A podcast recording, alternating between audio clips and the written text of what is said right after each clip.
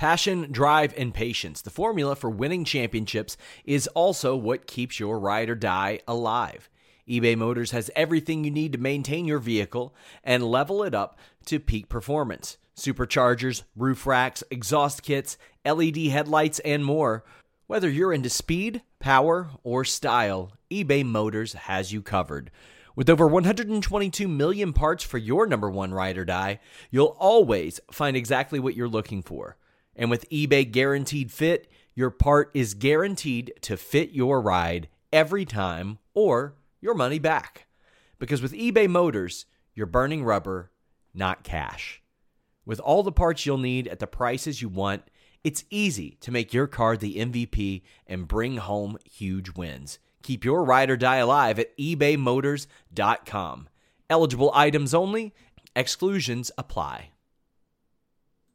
Everyone knows therapy is great for solving problems, but getting therapy has its own problems too, like finding the right therapist, fitting into their schedule, and of course, the cost. Well, BetterHelp can solve those problems. It's totally online and built around your schedule. It's surprisingly affordable too.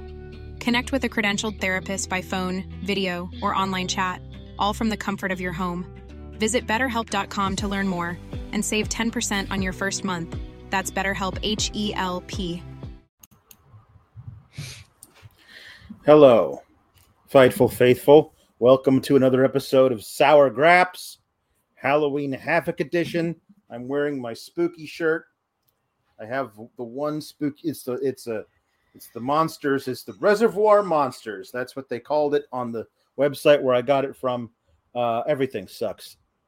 Dear listeners, dear viewers, everything sucks. Not everything, but... Like a lot, though. Like a, a lot. Enough sucks that everything sucks. With me, as always, uh, is Kate. Uh, Kate's here. Hey, everybody. Let's talk about N X T. This um, Halloween Havoc, Shawn Michaels has said they want it to be their SummerSlam.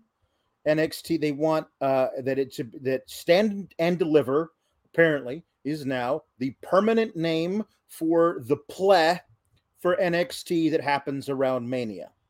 At eleven in the morning. Yes. Or whatever. Guys, yeah. Also get in your super chats and get in your humper chats before we dive into this to talk about your thoughts, to get your questions or statement read on air. If you're watching on Twitch, send us your bits. Um, I'm hoping the jukebox is long tonight because I feel like so much of this entire pay-per-view was just there. But please leave a thumbs up on this video as well. And subscribe to Fightful Select, of course. But yeah, man, if this is supposed to be their SummerSlam. Well, this is the this is their first first attempt at it since they decreed it. Um, and I don't think they had the horses to, to, uh, to necessarily, uh, do. Now I'm talking about the wrestlers. I'm talking about the storylines. I'm talking about like things we want to see. There were, there were some stuff that I was watching, uh, and I was like, well, uh, why do I care about this? Like, why why is it a thing that like the the, the storylines have been handled so poorly, or the people who are involved in them are just way too good for this crap? Um and then and then so much of it, that was a three-hour show. That was a three-hour show, and so much of it felt like nothing was happening. Like, no, this this pacing wise, I felt like dragged a lot. Like, I don't know if it was the sequencing. I feel like it started, like it opened and closed with the right things, but those mm-hmm. were also the high points of the right. show. So what yeah. was in the middle, it it, it was just, it, it was crawling, man. Like I, there were some standouts, like Julius Creed is always going to be super impressive. I thought a lot of the things that happened to the matter what ladder match, other than Von Wagner, were great. Uh, But I also think it's just dangerous to say, like, this is going to be our SummerSlam, because I feel like the point of N X T is to call people up. Like, you're not going to have control necessarily if, if things are going well. Like, people are going to be getting called up at various points. Maybe they do feel like they have control over it because on the main roster, nothing, like, of consequence is really happening this time of year. So maybe they feel good about it that way. But I feel like it was a, I feel like that's just a dangerous game to play, to be like, that's going to be a big pay-per-view. And it's like, well, what if a bunch of really important people just got called up three months ago, whatever, two months ago, you're not going to be able to replenish at that time. But per usual, like some really great in-ring action. I think in N X T strength, even through the lowest eras, has been their ladder matches, because people will just go all out for them. Um, Man. But yeah, a lot of questionable book, questionable booking, and the storylines just not like getting paid off because they didn't have a much enough momentum going into it. I think it's a little bit tricky. uh, yes. Um, uh, so, um, uh, J B Pringle saying, um, uh, to be honest, I forgot all about this play. Ick, that was yucky to say. Uh, oh, he doesn't say, doesn't like saying play. Um, much love to all of S G S. Kalex is amazing. Papa Paul Elizabeth is the bestest. um, uh, yes.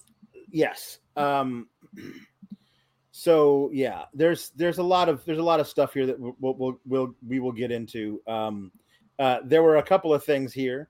Uh, there was uh, a sent. Um, uh, there's something sent here from yesterday. Jorge Rosas said, love you guys. Keep up the good work. Alex is hot. It's true. Bring Sasha and Naya back. Well, I mean, halfway. I agree with you. Uh, damage Kataro versus Team Bad. And if, and if more, uh, and if, and if, and if more, hmm. Logan or if Logan or his brother win, we all riot. There you go. There you go. That's that Logan Paul. Yeah, I mean, Jake Paul better not win because he's not even near anything no. right now. But that's true. But that's yeah, true. I, th- I think the truest part of that is, Alex, you're you're hot. I think mm-hmm. you're hot. I'm hot. Mm-hmm. We're all we're all really hot here at Fightful. That was established week over week. So mm-hmm. send in money because we're all really hot. There was a uh, um a uh, a little preview deal of um. Uh, Chucky narrating an opening thing, and he was like, uh, there are gonna be ladders and weapons and caskets, oh my, or whatever he said. And I was like, oh man, you gave away the spin the wheel, make the deal. You gave it away because because to me, Kate, it didn't it, like it was not possible that they were going to not spin the wheel on the show that I'm watching. They spun the wheel and also made the deal on the pre-show, Kate, and I find that the first thing of the many things this evening to be unconscionable. You have to spin the wheel right before the match. We know those guys already know what the stipulation is, but we need to see the heel realize, oh no, I'm going to be put in a casket for sure. We got to see that. It's part of pro wrestling. To have them do it in the pre-show, not allowed. Just not allowed. So I will say that I, for Halloween Havoc, am always signed up for corny because they have set the expectation that it should be corny. So I am all over that. I will buy into the cheese. You want to make it as corny as a Broadway musical. For Halloween Havoc, I'm here for that. But I'm not yeah. here for, like, bad booking decisions still. Yeah. And, like, some not great things in between the ropes on a couple of occasions, unfortunately. But uh, I was so disappointed that, that, I mean, I was also watching my Yankees lose, which right. was rough. So right. I was already in a mood. And then to find out that the wheel had already been spun because I didn't watch the pre-show, that was just heartbreaking. Yeah. It was odd. Um, Give me they, the cheese. Bring on the cheese. The cheeseburgers. They, they, they brought they brought the cheese. Uh, they brought uh, Quincy Elliott, mm-hmm. the Super Diva, and they brought out Shotzi. Mm-hmm. Uh, and I thought for a very long while during this, was that it? Did they bring out yeah. Shotzi to host? And she was like, ladies and gentlemen, Halloween Havoc. And then a really bad Joker laugh and a and a, and a werewolf howl. And then that was it for Shotzi. And it was did, like a And was Quincy said, Elliott the co-host, being that they just got to introduce Shotzi and that was it? They had a thing later, but it was much later in the night. And I was like, that's not really hosting. Um, no, it felt like when on Saturday Night Live when somebody introduced the musical guest, yes. but like the spooky version. It was like, ladies and gentlemen, the weekend. But that yes. was Shotzi yep. in this mm-hmm. initial segment. Yeah. yeah. Uh, well, listen, I, I can't I can't say no to this. Uh, it says, show us your clavicle. Scrummy, scrummy man in the headphones. There you go. That's man. some hot clavicle action there. Um, there you go. And also, I, I we, we got a, a something from last night as well. Actually, we sent it this morning from C O, who says, your masculine wiles got me. Oh, the clavs. I got clavicle cleavage, and I'm not afraid to use it. Um, um, so if you're not joining us on Fightful Select, you're just not having fun. You're just not having fun. um, uh, Chi-Town Spurs says, I feel bad because that kind of sucked. There was everything that was in control, I felt like, of the wrestlers, except for maybe one really, really bad-looking spot in the Cora and Roxanne match. I felt like it was in control of the wrestlers. Okay, it, this was all pretty good. Pretty from pretty good to downright great. Anything that was in control of the people backstage, who we should be able to trust to not make these kind of mistakes, kind of felt bad. That was that's the that's the problem. You know what I mean? Um, yeah, and it it handcuffs Plez like this. Mm-hmm. And I would argue there was definitely a spot in the ladder match from Von Wagner that was not great. That was in the wrestlers' control. Yeah. Oh no. Yeah. They almost had a lawsuit on their hands, like mm-hmm. centimeters away from that. Yep. um. So I don't know what's this reference to, ladies and gentlemen, Mister Conway Twitty. Um, ladies and yeah, no, that's right. There you go. From the hosting, the hosting, like the hosting. Shotzi Blackheart hosting Hee Haw. Ladies and gentlemen, Mister Conway Twitty. Um. Um. So I like that C O is actually helping us out here. Says so, so. Taboo Tuesday picks Wes Lee to face Carmelo Hayes. So he can get jumped, and Solo wins the title. The title's for, forfeited, uh, uh, only for it to end up with Wes Lee in, anyway. What? That's a very good question. Like, Wes, Wes Lee was supposed to get a one-on-one match with Carmelo Hayes, but you didn't want Wes Lee to pin Carmelo Hayes, so you did this whole rigmarole instead, is a weird choice. I do think whatever happened with Solo was a weird, unplanned thing because he dropped it a week later. It was vacated, and he had side plates. So somebody had had a theory, and it seems like the most likely one to me that they were like, that Fox was like, we're not pushing N X T on here. Are you kidding me? We're not pushing a U S A Network show on Fox. Yeah. No thanks. Uh, which I, I think is a very plausible situation because that was very weird to have it that whole week of the way things transpired for him to have side plates on his belt already made mm-hmm. me think that he was going to have gold on the main roster and it was going to be the N X T gold and he was going to float back and forth. That right. obviously didn't happen. So I have a little bit of forgiveness around it in that way. This does seem like a roundabout way to get there, but I think it's a really, really, really good move to put it on him. It was one of the few good moves that we saw tonight. And I believe the only title change that we saw tonight, and it's not even a title change because it was a vacated championship. So um, it was the only thing of real consequence that happened here as mm-hmm. well. But I, I thought most of the opening match was, was fantastic. Um, it was uh, be, because here's the deal. Like, I, as I said, I'm not, I'm, I'm, you would never be able to, to catch me saying that I was a Von Wagner fan. But you need a big guy in this match to throw people into ladders, to throw ladders at people. At one point, to throw a man from inside the ring over the announce table. Now, you don't need that. And I would argue with Wes Lee, you do not have to take bumps like that for that guy in this match. Nobody gives a damn about Von Wagner. He's an afterthought. As a professional wrestler, you're not getting him over by having him sh- throw you in. So, so, you could have died, man. Like, let's not do those bumps for that guy in this match. If you're putting over a brand new star or it's a big time title defense or whatever in the main event of WrestleMania, argue with me about it then. But this was not necessary. Um, but that's what that's what these matches are. Let's let's do the craziest bumps possible. There were so, a few of them that like they're like in honor of the fact that for uh, this week's episode of Get the Flick Out of Here on the Know Your News new YouTube channel, we re- reviewed The Burbs. Uh, one of my favorite line readings in the history of cinema is Tom Hanks saying, I've never seen that. I've never seen somebody drive their garbage out to the street and then bang the hell out of it with a stick. I've never, I've never seen that. I've never seen a man voluntarily do a Spanish fly off the second rope, like do a, a lion salt while carrying another guy doing a lion salt. But instead of landing on somebody, you land doing a full belly bump on an unprotected ladder. I've, I've never seen that.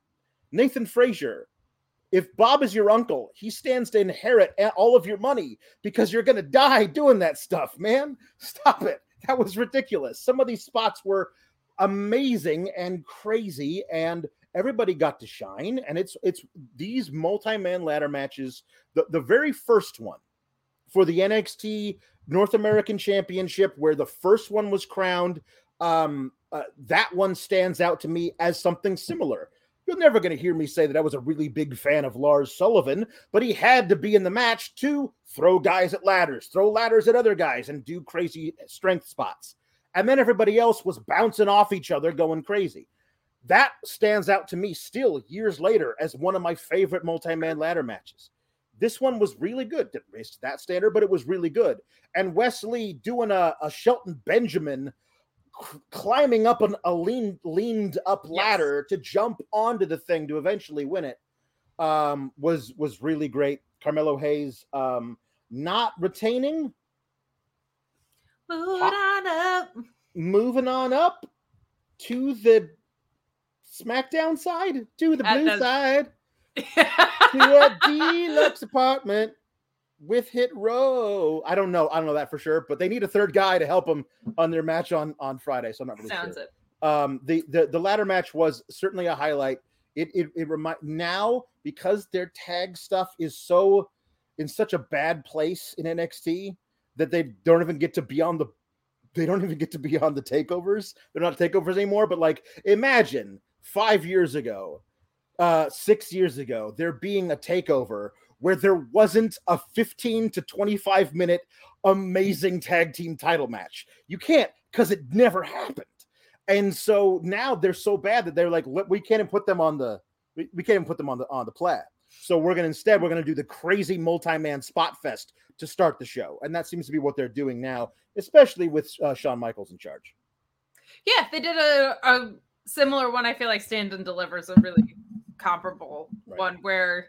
That one might have been a little stronger because I feel like there were stories that came out of that that were pretty strong as as well, if I remember, which again was the the only thing story-wise that was great about Stand and Deliver, which had incredible in-ring action. Uh, but I, I'm glad I went to Wes Lee. I think that's a really good call. I felt like him or Frazer would have made sense. Yep. Frazer would have made sense.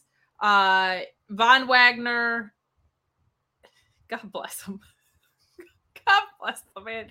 There's a small ladder. He's the only guy in the ring. The ring is clear. There's a small ladder on the side, mm-hmm. which he completely ignores, mm-hmm. to go for a giant ladder that's under the ring. Yeah. The title is suspended above the ring. Mm-hmm. He's a real tall dude. Mm-hmm. He could have used a step ladder to grab that thing, mm-hmm. but he was like, that normal ladder isn't right. good enough.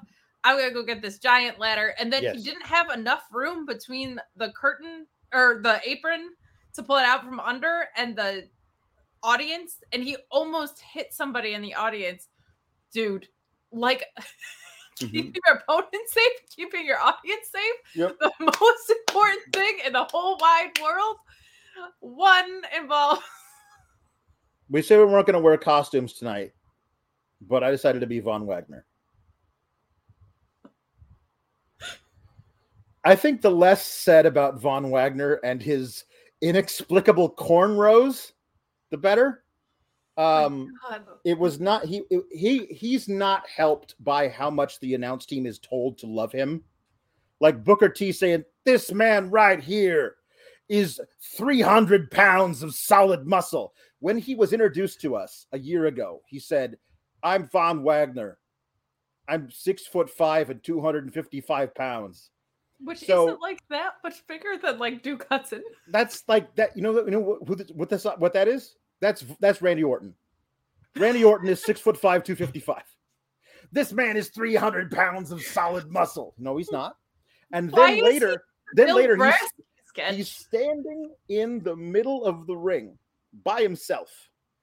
And Vic Joseph says he could just jump up there and get the title. So Vic Joseph implying that he's nine feet tall. But I love that Booker T's like, well, he's not quite that tall. Like Booker T is like, this man is three hundred pounds of solid muscle. Here's Vic Joseph's ridiculous hyperbole and goes, settle down. Because that's not that's not allowed. That's not okay. Alex, if we had played a drinking game of every time Booker T says this person has all the tools or yes. they want it, or, I would not be. That's what I'm talking about. That's what I'm talking about.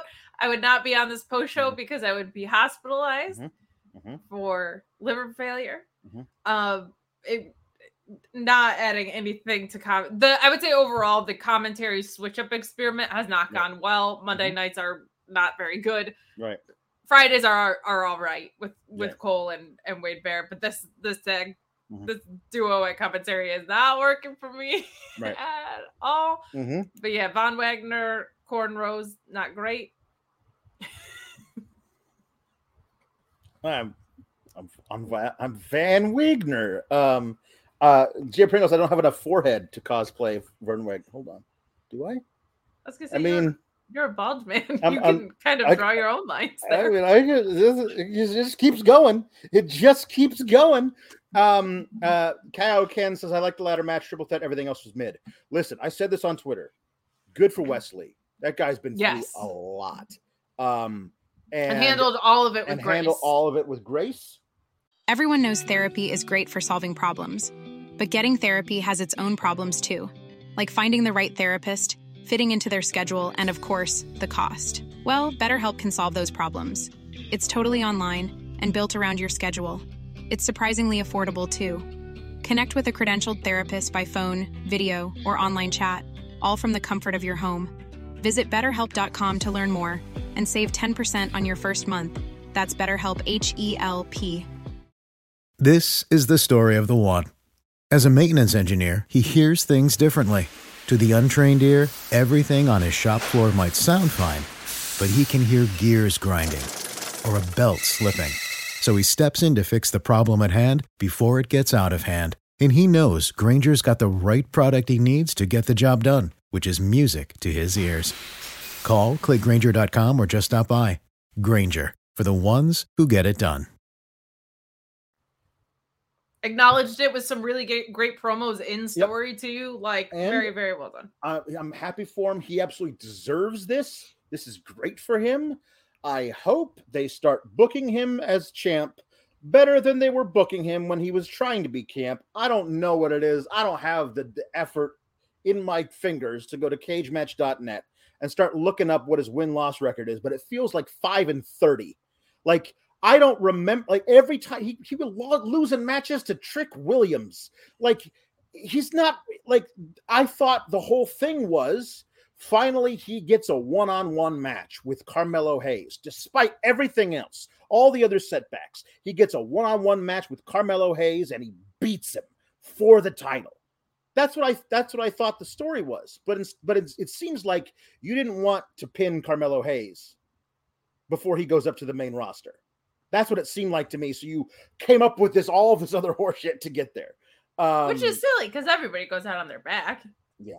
Yes. Uh, there you go. Um, uh, yes. Uh, af- after the, the Von Wagner thing, uh, when he hit somebody in the head, uh, or nearly did, or whatever, uh, in the audience. God, we all know, if this was A E W, you know the W W E shows will be calling for an F B I, S V U, Homeland, N C I S, U N investigation and arrest.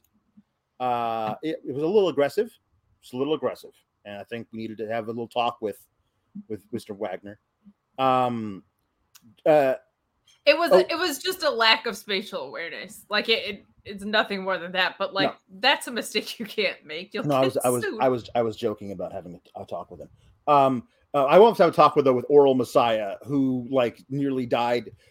Like he did this the, the spot where you, instead of riding the ladder all the way down, you jump off it and try to do a crossbody. That all of that went wrong. all yeah. of that went wrong. He's very lucky he did not die on that spot. That's what I'm talking about. Like, these guys are all going to kill kill themselves, hopefully not literally, to do the spot fest that this event requires to to kick off a night of what, five or five matches, six matches in three hours. Um, and it requires them to do this. Uh, Kaioken saying, I like the hours, everything, the triple ups, everything else was mid. I think I did read that before. Um, I, I have to say this because Sean's told me I have to say it. Luis! Um, uh, he says I'm supposed to say that. Um, uh, Jake Salazar saying Von Wagner was looking like Rachel Dolezal. Again, the less said about his choice to wear cornrows in a match where he was facing three uh, uh, uh, black gentlemen, and where there was another on the outside, very prominently featured in the match. Uh, it's, it's choice. It's a choice. Um, uh, yes, and Luis saying, to quote Lance, Lance Archer, everybody dies. Um, let's hope not literally next time you guys do this. Um, but uh, Alba Fyre apparently sent a little message to the Toxic Girls earlier tonight, come find me at a haunted house. I missed the message. Like, I wasn't paying attention to it. I thought it was a straight up, like, I'm going to beat you tonight at Halloween Havoc, and I'm when I do, I'm going to hit you in the face with my flaming baseball bat. And I, I, I, I just thought that was what it was. I didn't know she invited him somewhere. So when they all got in a car, I was very confused. No, it was like... It was perfectly fine. It was just a video message that said, like, hey, meet me at this haunted house. But the way commentary threw it to it, too, made it sound like they were like, Alba Fyre has a message. And she was like, hey, meet me at this haunted house. I was like, Bron Breakker looked like, like Riff Raff. He looked like Riff Raff. He, he did. He did. Um, I, I do know who Rachel Dolezal is. I do. Yeah. Yeah. Yeah. Yep. That was a, that was a big deal a while back. Um. So, uh, yes, that was... Jacy Jayne does not like haunted houses. She does not like being scared. Jacy Jayne is, is Kate. Yeah, um, she's yes. like, if I want to scare myself, I'll go on a roller coaster. I don't need to go to this haunted house. Um, no. Hard pass. Jake Salazar, no. No. Just no, but thank you. Um, uh, so. um, Gigi Dolin loves haunted houses, loves being scared, loves Halloween, super into it. And Mandy Rose is just like, no nonsense. Let's find find her, beat her up, and drag her ass back to the ring so we can pin her and I and I can win. Um, but I do love that uh, that uh, Luis has entitled this in the rundown as Alba Fyre presents Luigi's Haunted Mansion featuring Toxic Attraction. Um, because it was, it, listen, it was a decent little, you know. Like, I'm I'm fine with this here on Halloween Havoc. Like, this is fine. And I liked Gigi saying, like, hey, actually, I'm into this because the numbers game is in our favor. Like, I loved the naivety of, it's in a haunted house. What could possibly go wrong? Mm-hmm. The numbers game is in our favor. Mm-hmm. Yeah. And it's Halloween Havoc. This is, I, I think it ran a little long. It probably right. could have been a little yeah. shorter. Yes. But, like, mm-hmm. but... Mm-hmm. This is harmless on a show like Halloween Havoc. It's right. better than most of their like backstage cheese because it's supposed to be cheesy. It's Halloween Havoc. Yes. Um, uh, Ali says, if I wanted to scare myself, I'd watch N X T two point oh. Um, so booking was the spookiest thing on the show. Yeah. So we'll start. We'll start here. Alba Fyre has apparently everybody who works at this haunted house, unless you're going to say they're actual ghosts and goblins and monsters and slashers. Everyone who works at this haunted house is in on it with Alba Fyre. They also hate Toxic Attraction. And they're going, their whole point is, let's lure all of them here so I can make sure the the two who always help her win get stranded here. And then I'm going to take Mandy back there. Um, it was, I, I did appreciate Jacy Jayne hating everything and being easily duped um in, in into like, oh my god, everything's so scary, and Gigi Dolin sitting down at a table putting her feet up like, what are we doing, having a tea party, guys? How's it going? You got you need you need some dental work there, pal. Um and I liked that there was a difference between the two of them, uh this, but I mean, Gigi Dolin got thrown in a, in a freezer Um, yes. Uh, uh, eventually, she finds Mandy Rose. There's a fight. It's it's it's fun. It's a weird little haunted house bit. Fine, but she's able to uh, beat them up with a baseball bat. Gigi and Jacy, who come back again after being taken prisoner, she beats them up with a baseball bat. She says, "You know how you always see there's toxic attraction, and then everybody else. I'm not everybody else. So you worked with everybody at this haunted house. It was your idea to lure them all here, to make sure that the two stooges can't get back to the arena to help out Mandy Rose. You make a declarative statement. I'm not everybody else. We're doing this match one-on-one on my terms. Let's go, Mandy." And you drive her back to the arena. This is all on your terms. And I was like, well, it looks like Toxic Attraction is due for a main roster call-up. Because there's no way you intentionally cut the legs out from under Alba Fyre forever by having her set this whole thing up, put the whole thing in motion, have it work perfectly up until the match, and then have the rules of time and space and travel no longer apply, so the Stooges get back involved and help Mandy Rose win the actual match and retain, thereby, again, cutting the legs out from Alba Fyre forever. There's no way you would actually do that. Spoiler alert, they did that, but we'll talk more about that later. Okay, I don't know what's wrong with you that you thought they were hired actors and not actually goblins and ghouls and the such. Of course they were. It's a haunted house. The house is haunted, Alex. Yeah, yeah. Mm-hmm. It's yeah. spooky. It's scary. They're mm-hmm. not hired actors. Mm-hmm. The house is haunted. Right. They're real. Mm-hmm. Don't be naive. It's true.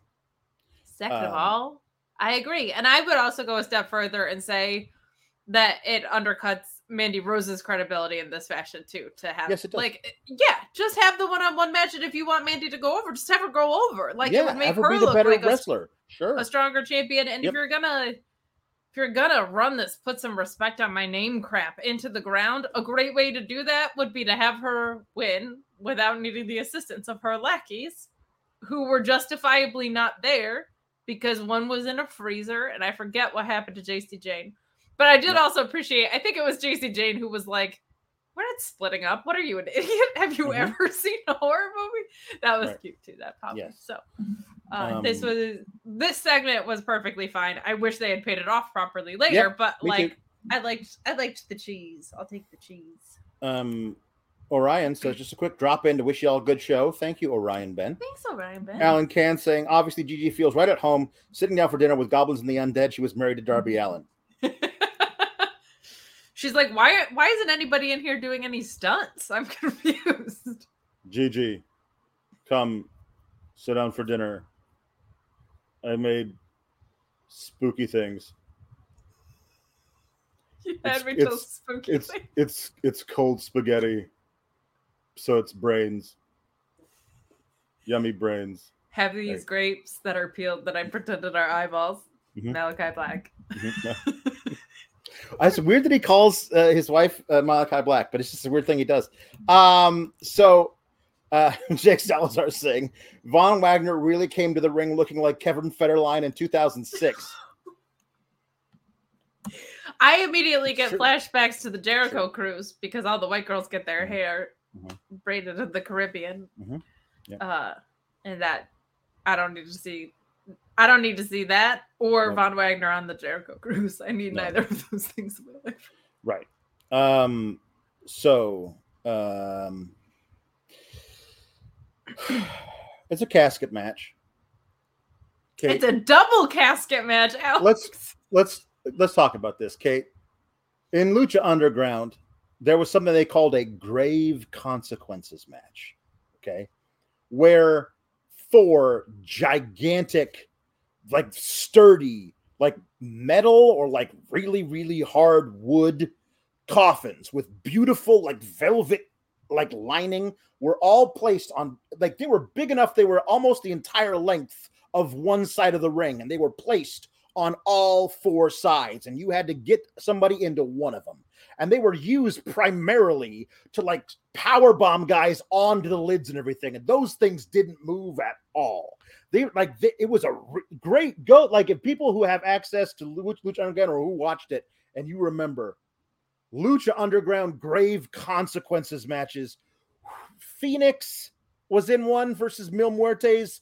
Ricochet as Prince Puma was in one against Miz Mil Muertes' his thing, because he was a dead, he was a zombie wrestler. So, of course, he would have the grave consequences match. Anyway, there's a way to do it with multiple caskets that makes some kind of sense.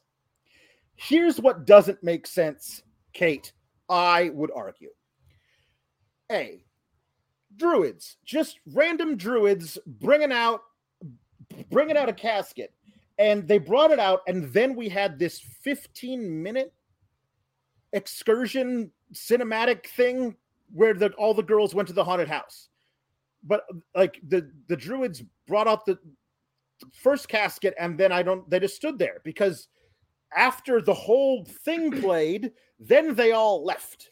And the casket I was looking at, I was like, "That's a really flimsy-looking casket. Is that the casket?" Because I remember like the Undertaker would have like big ornate. I'm not, not. I know it's Grayson Waller is not the Undertaker, but I remember like them having a bigger, nicer casket, and I was like, "That's weird. That looks really flimsy." Um, how many minutes into the match? Six, seven. They Apollo Crews falls onto the top of the casket and falls through it in into the casket. But the stip, the rules stipulate. You must put a man in the casket and then close the lid on top of them.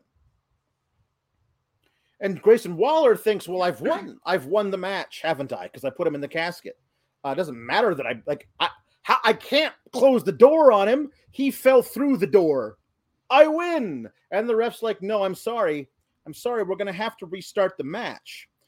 And Grayson Waller justifiably says, how can we do that? And they say, oh, it's okay. Druids, and the druids bring out another casket. It's a much bigger, much sturdier.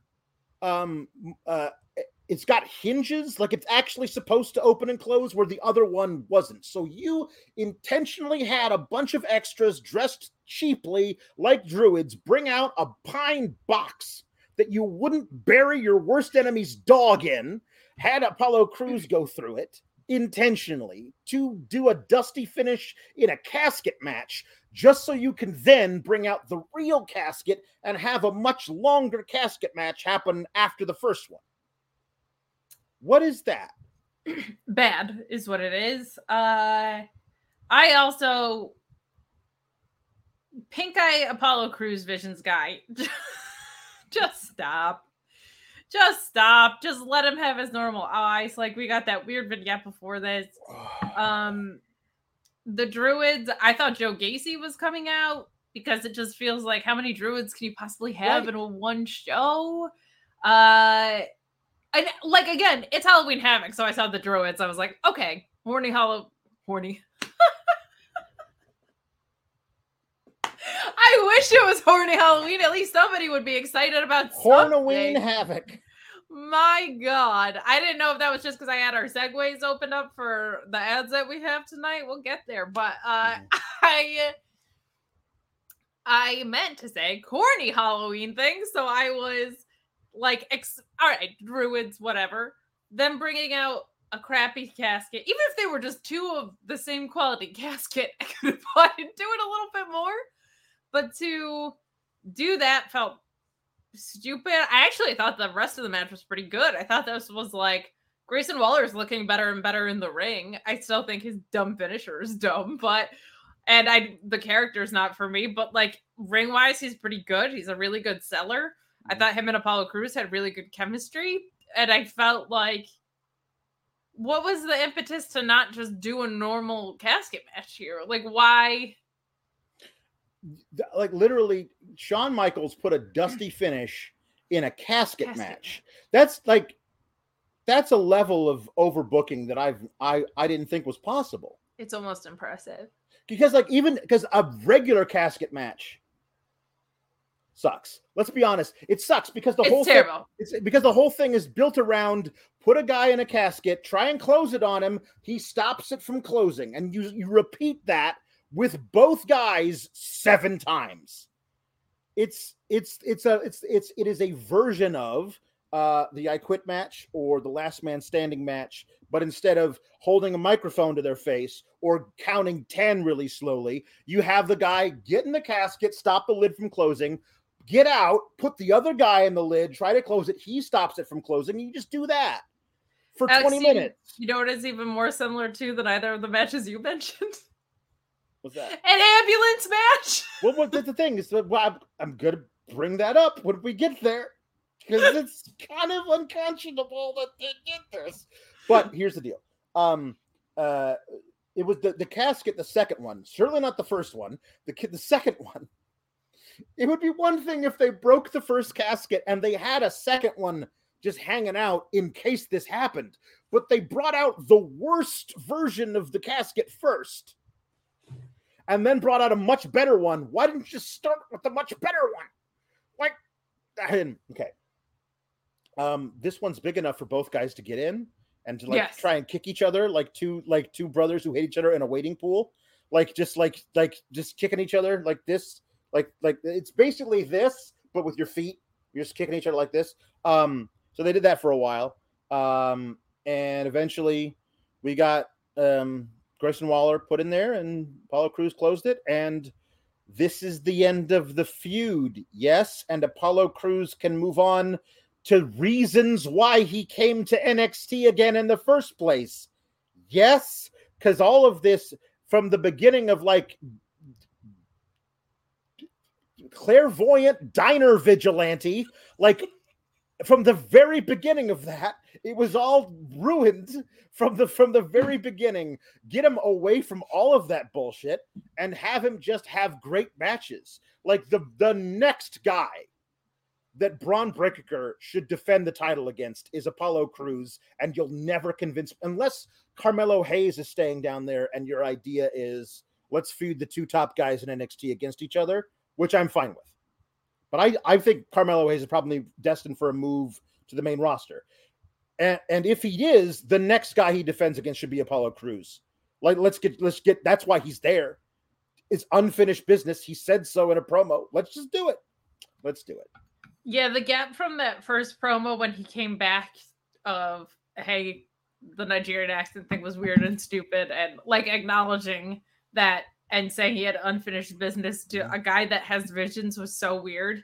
I really can't handle any more. Like, I mean, Halloween Havoc, yes, but like the visions gimmick, like I can't, I can't deal with any more guys that aren't just normal human beings to some extent. Uh, but yeah, it's unfortunate because I actually felt like this was a stronger showing from Waller mm-hmm. without all of the goofiness, and it's like, there was all this corniness and slip of the tongue. I said horniness. And it was like, well, maybe they went with corny instead of horny because mm-hmm. they can't, Alex. Like maybe they need assistance in that department. Maybe mm-hmm. they need help from their friends at BlueChew. Don't you just hate when you're at the pharmacy and you're picking up your erection pills? And the lady behind the desk goes, hee hee hee, hee hee hee. Well, you don't have to worry about that with Blue Chew dot com and the code Fightful. That's because when you sign up at Blue Chew dot com, you consult with one of their medical providers, licensed, and when you're approved, you receive your prescription within days. No waiting in line at the pharmacy. You don't have to deal with that receptionist. No waiting in line at the, the doctor's office. Don't got to deal with that, that receptionist either, where you show up there and then like thirty minutes later, you're not even in the room. Mm-mm. And right now, Blue Chew dot com, which uses the same active ingredients as Viagra and Cialis, but at a fraction of the cost and a chewable tablet, is giving you your first month free. Use the code FIGHTFUL at checkout. All you got to do is pay five dollars shipping, and then your package will arrive. Boom! Oh, Jesus Christ! I was literally DMing you back. I was so annoyed. I'm oh in the same shirt, God. Too. Oh, my gosh. That was oh spookier my... than anything that happened on the show. I was DMing you back as we were, as your ad was playing, you sneaky S O B. So Hi, I, Shawn. I just got off of the uh, Shawn Michaels call. Oh, my God. These are a blast. He is fantastic on those. Mm. Like, he is just so much fun because he has no idea how to speak their business speak. And he doesn't even lie about it. He's like, by the way, I am getting a note that N X T deadline is on December tenth. And when you write it in your articles, make it sound like I said it a lot smoother than that. But so I'm going to, I'm here to give you guys a little bit of a rundown of like what he said on that. He full stop, just outright was transparent. He's like, yeah, T-Bar is coming back. Uh, Dijak is coming back. Cause I asked him. He's like, I'm very excited about it. He's like, we lost him in twenty twenty, and we didn't think we were going to lose him, but this stuff came together really quick. They discovered pretty quickly they weren't going to do anything with him, and Johnny Russo, the head writer, uh, pitched for it. He so, just, oh my God. just just outright said it, yeah. And I find that refreshing because we all know. And he's you not do this. For your job. I would think it would be nice if he like had a reveal of some sort on the program. Nah, nah. You don't have we to work know. as hard. And God, we all know, and anybody that's listening to that conference call probably knows too. Um, and plus, everybody who's watched Main Event, which is very clearly a ton of people, mm-hmm. um, knows that as well. But I, that made me happy because that's that's like a sense of transparency we haven't seen in a while. Like Tony Khan did that a lot early on. Now he kind of goes into promoter mode. Mm-hmm. Uh, Triple H would kind of just avoid every question altogether. But uh, Shawn also says he believes he's bald because of all the bad things he's done over the years, which, uh, Alex, you've got some explaining to do. I mean, I, I hadn't I hadn't heard that as Good. a cause. You want to tell me about all the G H B you used to do in the nineties, Alex? Alex is also bald because of a lot of the bad things Shawn has done. Just a yes. different set of bad things right. that H B K has done. Uh, Ripping out his hair. So um, he also is very happy for Wes Lee. Uh, he, he said that this night took like ten years off of his life. He even joked that they don't get to say gimmick matches anymore, then says it anyway. Says they're stipulation matches. He's a big fan of J D. But he he really highlighted Bron Breakker, and he was like, I remember when I was a year in, and I think I had my first main event against Chavo Guerrero Senior, and this guy has been main eventing P L Es and stuff, and people just assume, ah, look at his last name. He'll be fine. And he's like, no, it's actually very hard to do what he does.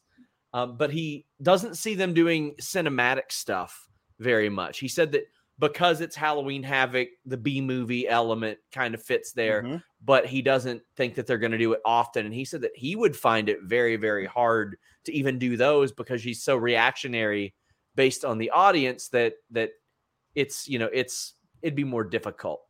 And he said he has an interesting quote. This is one of many things he probably wasn't supposed to say, but he goes, I know I'm not supposed to say this, but we're all marks here, and I'm fine with that. He's like, everybody wanted to, to end up with a title around their waist. I was like, okay, cool.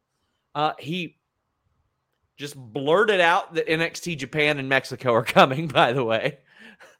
Those are coming next year. He said it on the call. This is his last conference call. Completely for sure. Unprompted. I loved it. Because like all that happened was somebody said, are y'all going to travel for weekly shows? And he's like, probably the P L Es, not the shows. N X T Mexico and Japan next year. Pretty much just said that.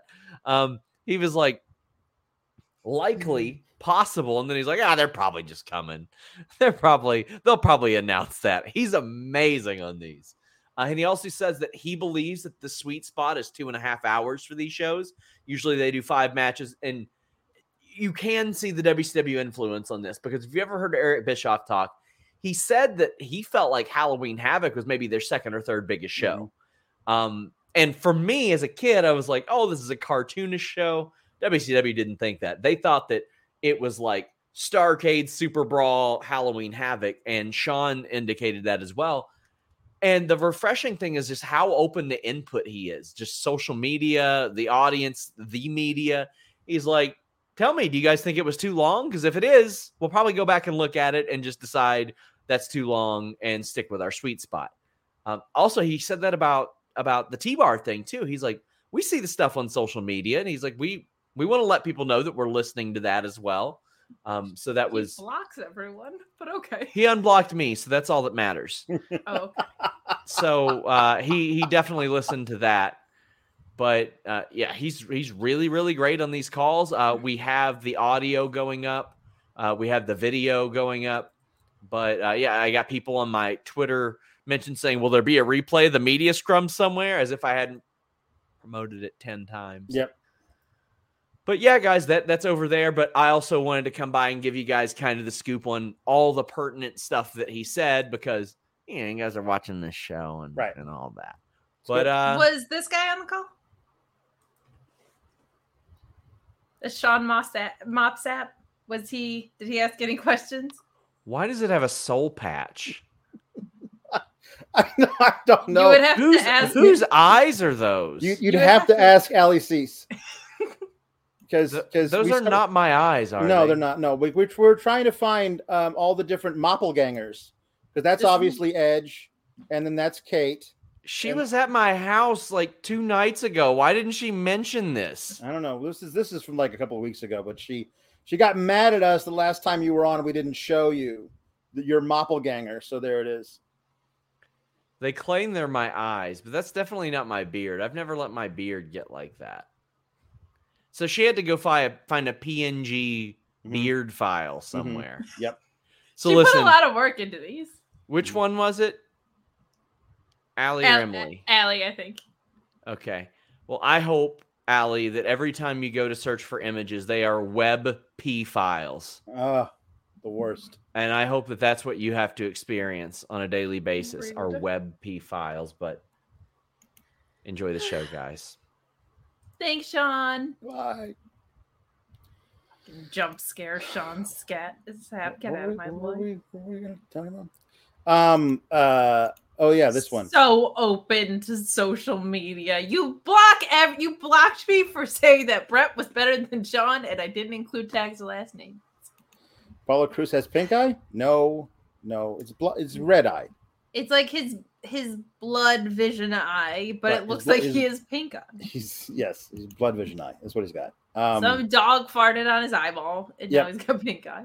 Um, uh, uh, Luis says, uh, can confirm that you can watch Lucha Underground on Pluto T V via the El Rey network, which is cool. It's a free app you can get. Uh, you can go to Pluto Pluto dot T V or something like that on on like a web browser.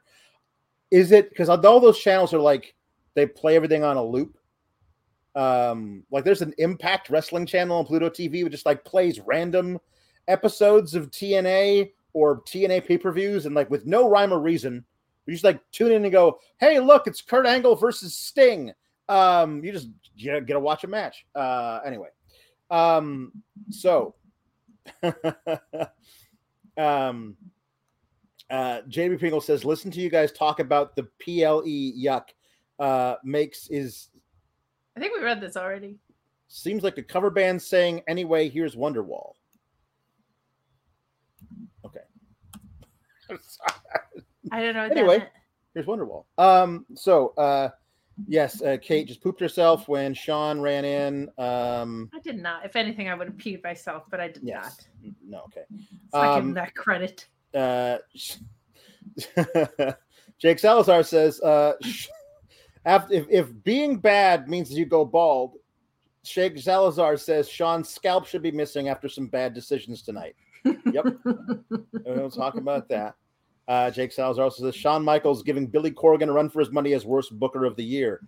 Um, it's it's not that. I mean, it's not that bad. It's just like just he gets in his own way sometimes. It's just Sean just like just overdone. Just like a, a dusty finish in the casket match is a perfect example of just trying as, as I doing said, way too much. I will. I would never have the um, the I don't know stick to itiveness to actually write a book. But if I were to write a book about the N X T two point oh era, I would call it Overbooked and Undercooked. That's what I would call it. Um, so uh, there is a Chase U segment for some reason. Uh, in which uh, uh, uh, Andre Chase yells at a, at a student irrationally. Um, I don't know why. uh, because that guy didn't know the location of Halloween Havoc ninety-five, he says, but he but he says really mean things to the student. We're supposed to root for Andre Chase. Um, Jake Salazar says, please explain to me what the H was that Motel six college class backstage segment. Who were those bums? Why did it happen? And whose idea was this nonsense? And why are they still producing? Um, uh, that's Andre Chase. He runs a university called Chase University. It doesn't make any sense. It never has. Uh, there are two named characters that are wrestlers who are his students. One of them is Thea Hale, who was like eighteen years old. Uh, and the other one is Bodhi Hayward, who I have no idea. But um, he's the surfer dude, and uh, he doesn't like that Duke Hudson is a transfer student. He says out loud in the middle of the class to everybody, but but Mister Chase, I hate transfer students. Um, xenophobic much? Uh, what a, a weird thing to declare in class in a segment of all of these dumb ones. This one I thought was actually a little bit better, but I'll let you get through it before explaining why it was Duke Hudson passable to me. Went uh, to to to the main roster and did a main event, and he lost to Cedric Alexander. Duke Hudson is better than all of this. I'm going to I'm going to keep on saying it. Um, I, he's start. He's there. He answers a question correctly after Bodhi Hayward answered it incorrectly, and um, twice actually incorrectly twice, and then he saved him, said the right one. Um, and so Bodhi Hayward hates Duke Hudson is a storyline that we are going to get on television, in which I guarantee you, um, we are going to get uh, Bodhi Hayward hating how much Duke Hudson is favored by Andre Chase. He's going to become Andre Chase's new uh, teacher's pet, even though Duke Hudson really doesn't have respect for Andre Chase. And eventually that's going to come out because Bodhi Hayward videotapes uh, him talking bad about Andre Chase. And then Andre Chase and Bodhi and Duke Hudson are going to have a match, and Andre Chase is going to beat him in the match uh, because uh, because Duke Hudson beat up Bodhi Hayward or something. That uh, that whole storyline will last until WrestleMania. Okay, that I don't want. But as far as the segment that happened tonight, if I have to accept that this is on my screen, this is one of the way better ones, I think, because there was clarity around what was happening. They were learning about wrestling history, right? Mm-hmm. Uh And Andre Chase didn't randomly hate his students. He just wanted them to know the right material that he was teaching. So that makes sense. Uh, and the classroom is being used to set up a feud, which is something that I swear to God has literally never happened in the mm-hmm. entire history of Chase mm-hmm. University. There has never been a student that argued with another student that led to an on-screen feud.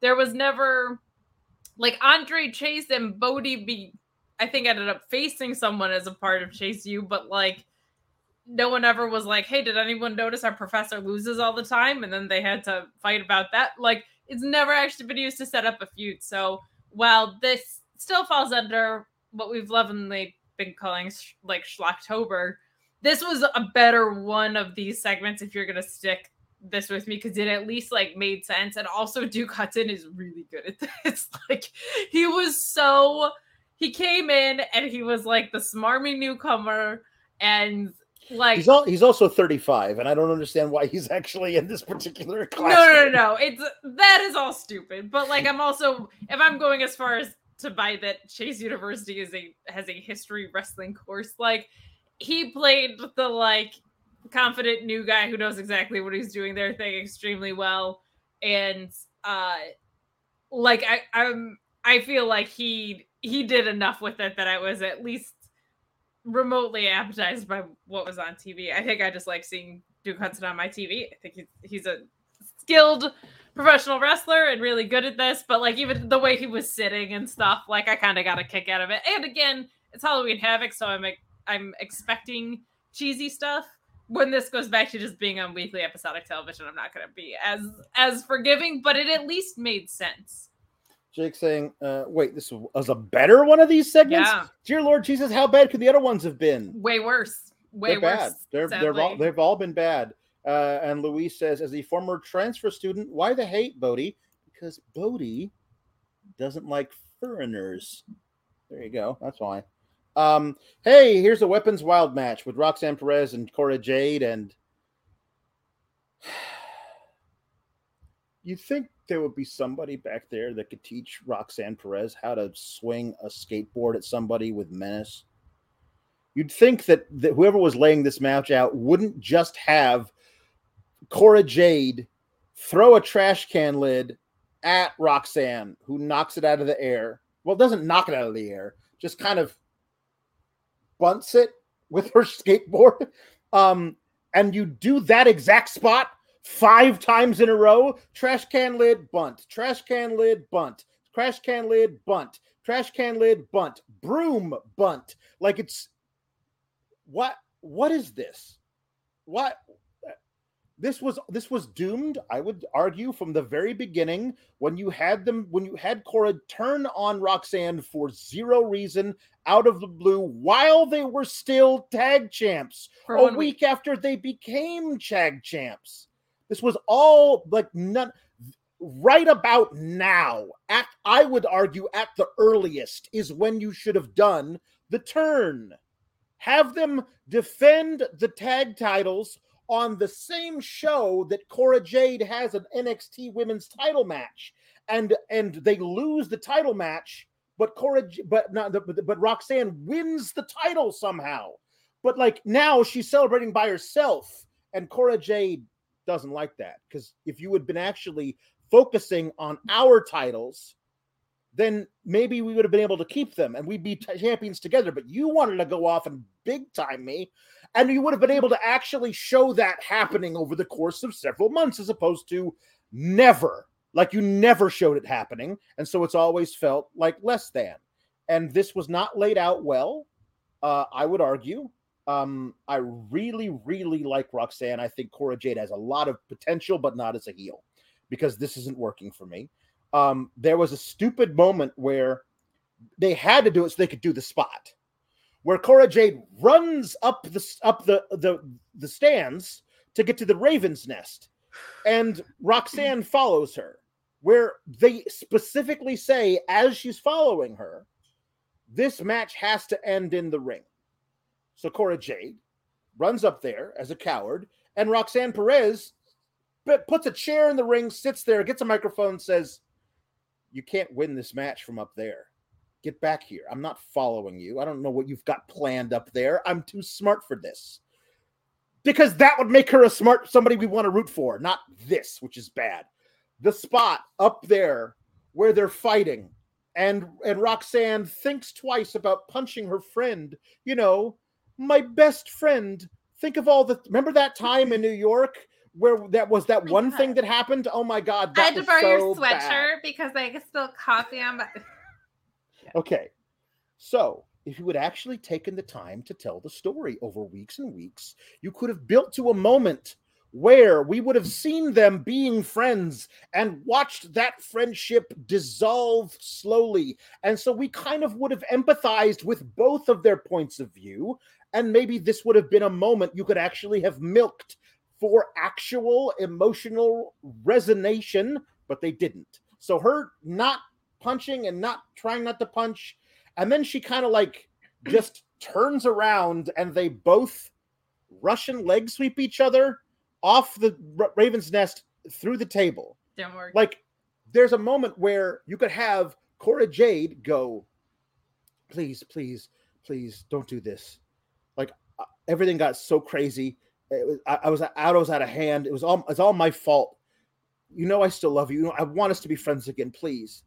And have you could have Roxanne be dumb enough to go for a hug, and then have Cora Jade smile at her, and then they both go over because Cora Jade pulls them. Like, and then they both. But, but you could have it so so so Roxanne twists, and all of the brunt goes onto Rox on onto Cora Jade, and then Roxanne saying like, this is the last time you, I, I ever fall for any of your bullshit. And then she beats the hell out of her, hits the pop rocks on the chairs, and wins the same way. But that entire thing was built around this moment of emotional resonance, which completely fell flat.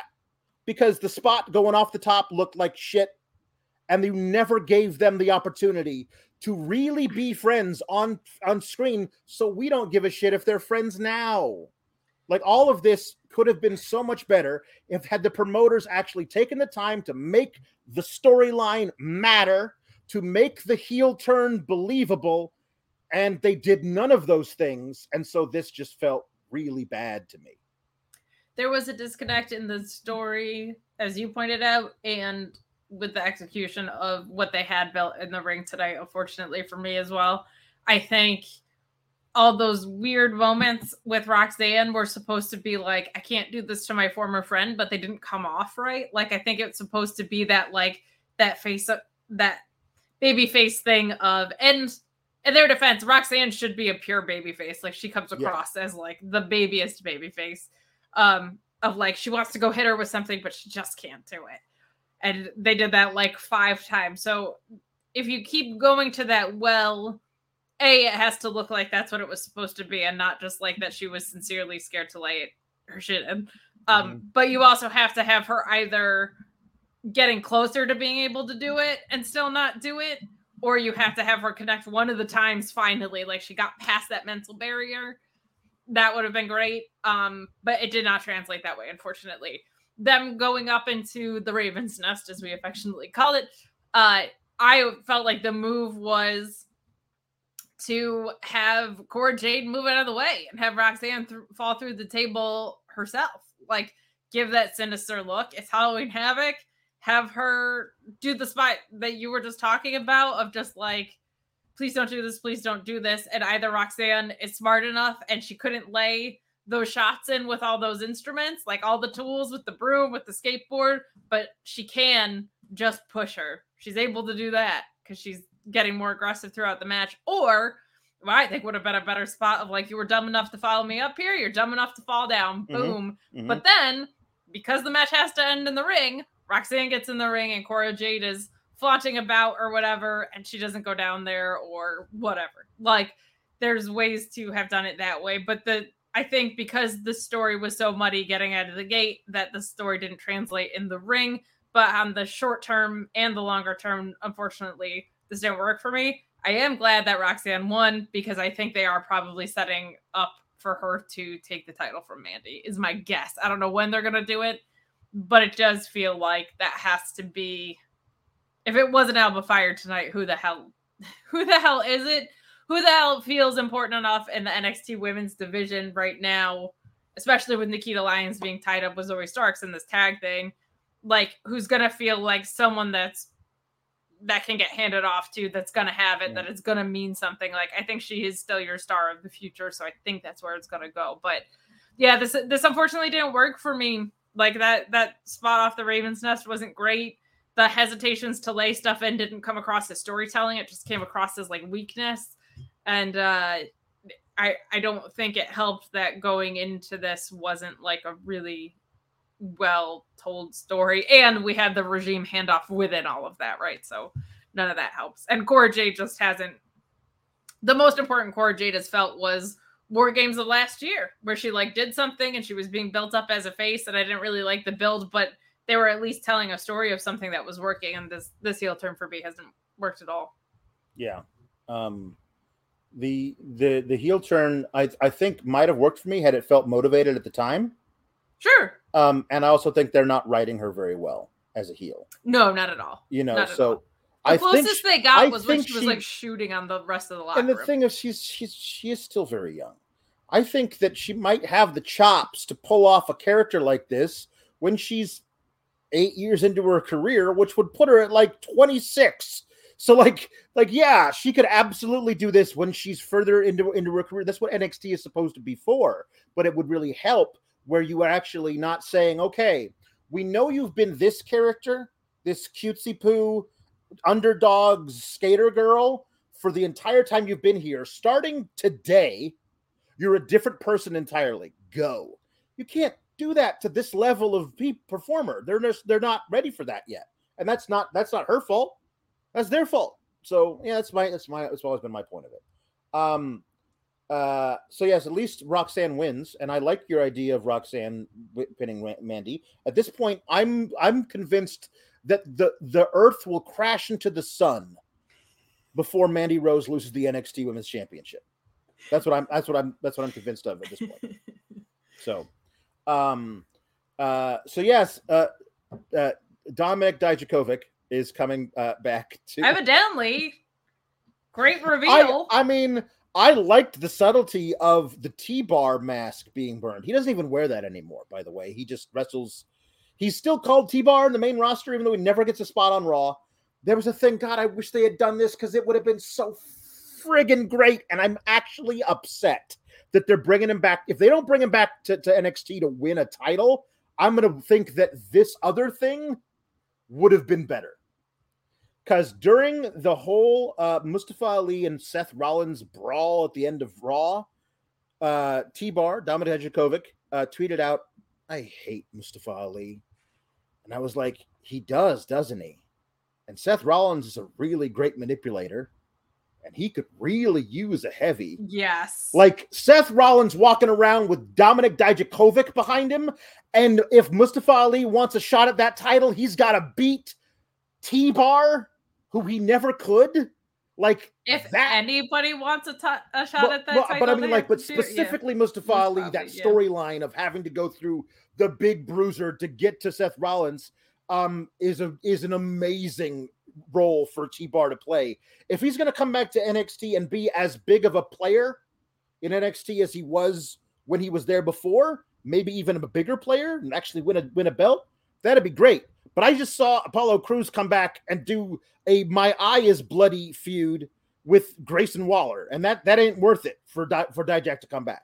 Well, and isn't it supposed to be developmental now? Like he, this guy doesn't need to develop anymore. That hasn't been the problem. So I, I don't know. I think you do still need people that are pretty polished to help the people that are developing along, and he could certainly be very valuable in that regard. But um, I don't know. I'm.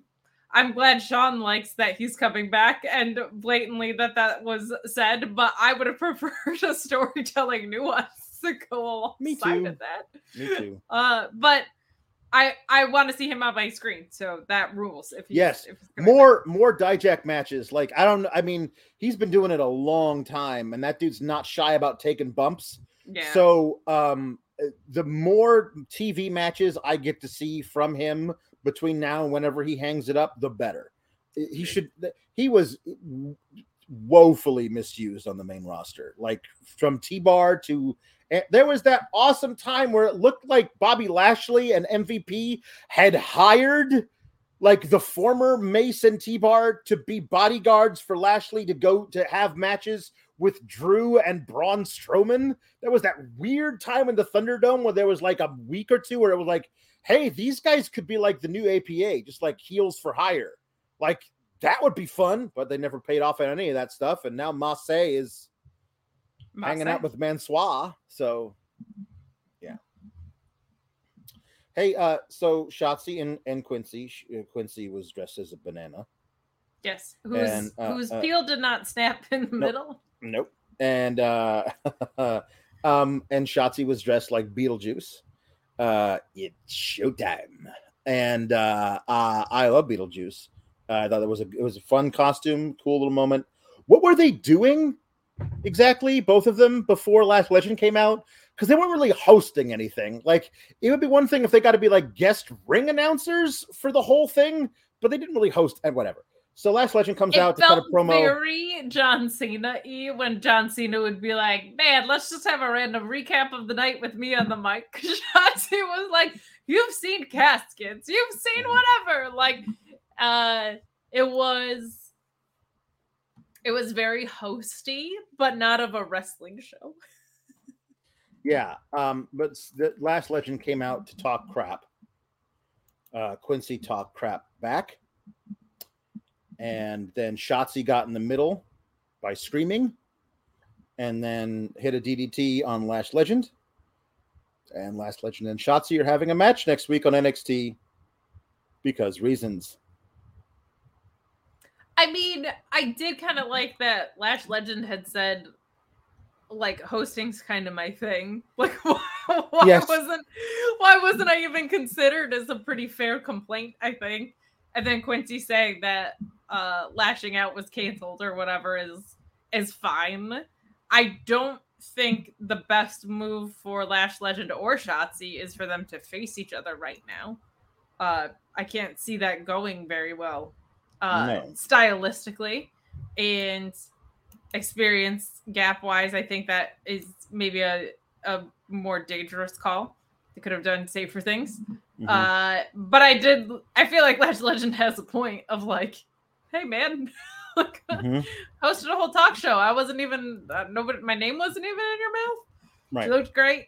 Uh, I just don't think we need that that match setup right now. No. Um, I don't know who that helps. No, because Lash Legend can't win that match. Can't possibly win that match. Shotzi's doing things now, finally, yeah, I'd, I'd hope on the main not, roster, yeah. you know. So yeah, weird. Um, so you had a whole wheel, a whole wheel that you could spin to make a deal. There were lots of things you could do on it. You didn't do it on, on T V, but even if you did, you you could stop it anywhere.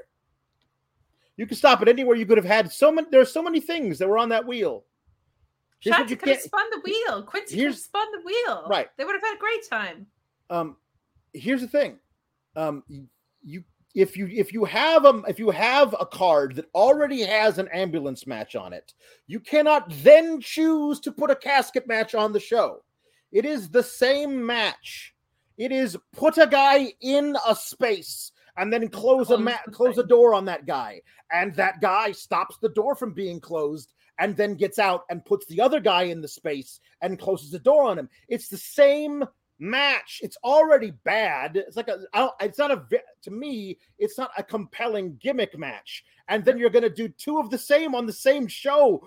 What is wrong with you? Why would you do that to yourself intentionally? That is. That should be a jailable aff- offense. I agree with you. And I think the casket match actually suffered in this more because I thought, as far as dumb ambulance matches right. go, and that's the only type, this one was pretty good. And a large reason why is because sure. Damien Kemp is, is pretty good. And Julius Creed is incredible. Right. Unbelievable, unbelievable, mm-hmm. unbelievable megastar yes. rising yes. through the ranks right yep. now. Mm-hmm. And it didn't feel... Considering how gimmicky an ambulance match was, this didn't feel overly gimmicky. Like, I don't think no. anybody was trying to tilt over the ambulance. Like, normally ambulance matches, I feel like, end up being, like, a strong dude thing. And this was kind of just, like, it seemed like they were trying to win the match the whole time, I guess. And there was a lot of really great wrestling that happened outside of those spots. So this, I felt like, was a way cleaner produced version of that same match. And I think the casket match looked worse off for it. Oh my God! Yeah, no, like one of the two has to suffer by comparison. Yes, to me it was, ent- it was entirely the casket match, but the problem with this ambulance match, okay, is you are in an arena that does not allow the ambulance to be parked in a place where any of the people in the arena can see it. So if you're gonna have an ambulance match, you gotta put the you gotta bring the ambulance out. So the crowd can see it. If you don't, then you have to have the people in the ring, like carry the other guy to the ambulance, put him in the ambulance, try to close the door. The guy doesn't can't close the door, gets out, and then they got to go back into the arena so they can do the match, most of the match in front of people. But once you get that close to the ambulance, you need to stay close to the ambulance in case you can just quickly get a guy in the ambulance and close the door. It makes no sense for you to go all the way back to the, that's, that is a problem. Like, and when they were trying to back the ambulance in, do you happen to notice the guy who's like, hey, this, this way, this way, this way, because he was going to crash into the wall. Um, maybe let's not do ambulance matches in, in very small warehouses. Let's save them for arena matches, I mean, arena, uh, arena events. Because it was really kind of funny. Um, or let's just never do them again. But there, there you go. Um, uh, I, I, I, I will say that I, I really did enjoy uh, uh, the Braun versus Roman ambulance match. The only problem was they immediately negated the result of it. Yeah. Because Braun won, he closed the door. And then the, the door flew open and Roman speared Braun by diving out of the ambulance and got all of his heat. His I don't can can a babyface get his heat back? But that's exactly what he did in the moment, because they let Braun win it, but then immediately Braun got his ass kicked. So yeah, that's not quite great. But the match itself was was dope. Um, this was good. Um, I would say Julius is, as you said, he's he's, he's incredible. Um, and uh, he's so incredibly athletic, and he he tells the story really well in the ring. Um, uh, and I, I think that Damon Kemp is is is is coming along. They they mentioned that that the first time we saw him uh, in Diamondine was was May. And I'm like, really? Uh, that's that is he's he's come along pretty far since that first couple of matches we saw him in Diamond Mine. So that's good. So that's good for him. Um, and then we get a, a, a, a power bomb onto a gurney is the final thing. Uh, there's wearing him out with a chair and everything. Um, I, I listen. I I thought that I thought that the, the substance of the match, where they were actually wrestling and fighting, was good. Everything around the ambulance of like, I'm like, this guy stuck a crutch in the door, so the door can't close. But I am going to try and close the door twelve times, even though there's a crutch in the way and it can't close. Um, uh, I did appreciate, I did like the the moment of, I'm not losing this match. I don't care if you break all my fingers. That yes, I that thought worked, cool. But it would have worked better had we not seen a whole bunch of earlier things of guys trying to put their foot or a crutch or something else in the way, because it kind of diminished the impact of like, no, no, no, seriously, you're not going to do this. But also the stipulation sucked of Brutus has to leave N X T. Yeah, that why not weird. Both of you? Like, because then honestly, I was like, could they? Do they really want to add a third guy to the Alpha Academy? But only only a third guy, not a fourth guy. Yeah, like, how would you how would you be like, Julius doesn't fit in here? Is I don't I have no idea. idea what the whole point of the stipulation was, but the creeds get to get to stay together at least, and that's I think it was supposed to be like uh how are you going to deal? How are you going to live your life without your brother kind of thing? Cuz we know that the assumption is that he would go to the main roster. In N X T world, we're supposed to believe that he's just kicked out of wrestling, right? Yeah. So, so that's fair. I thought the wheelchair spot was real goofy. That that was stupid, and not in a fun Halloween Havoc way, and this got in the way of the match way. But I, my God. I, I, I actually would have loved, like, I put you in the in the wheelchair. You can't get out because I've I've shoved a crutch in like in there, so you can't get out. And that's how I'm going to wheel you all into the way the ambulance. into all the ambulance, and then you're sitting there, and we'll protect it because you can get your arms up. But one bunk with a chair, pick you up out of the other wheelchair, throw you in. That's the end of it. To like put him in the wheelchair, only to like run him into the steps and have him, while being pushed, do this was not not great. But it's the idea giving, of like. Not, twenty twelve Zack Ryder vibes. Nah, yeah, that is true. That was true. Um, Not good. Yeah.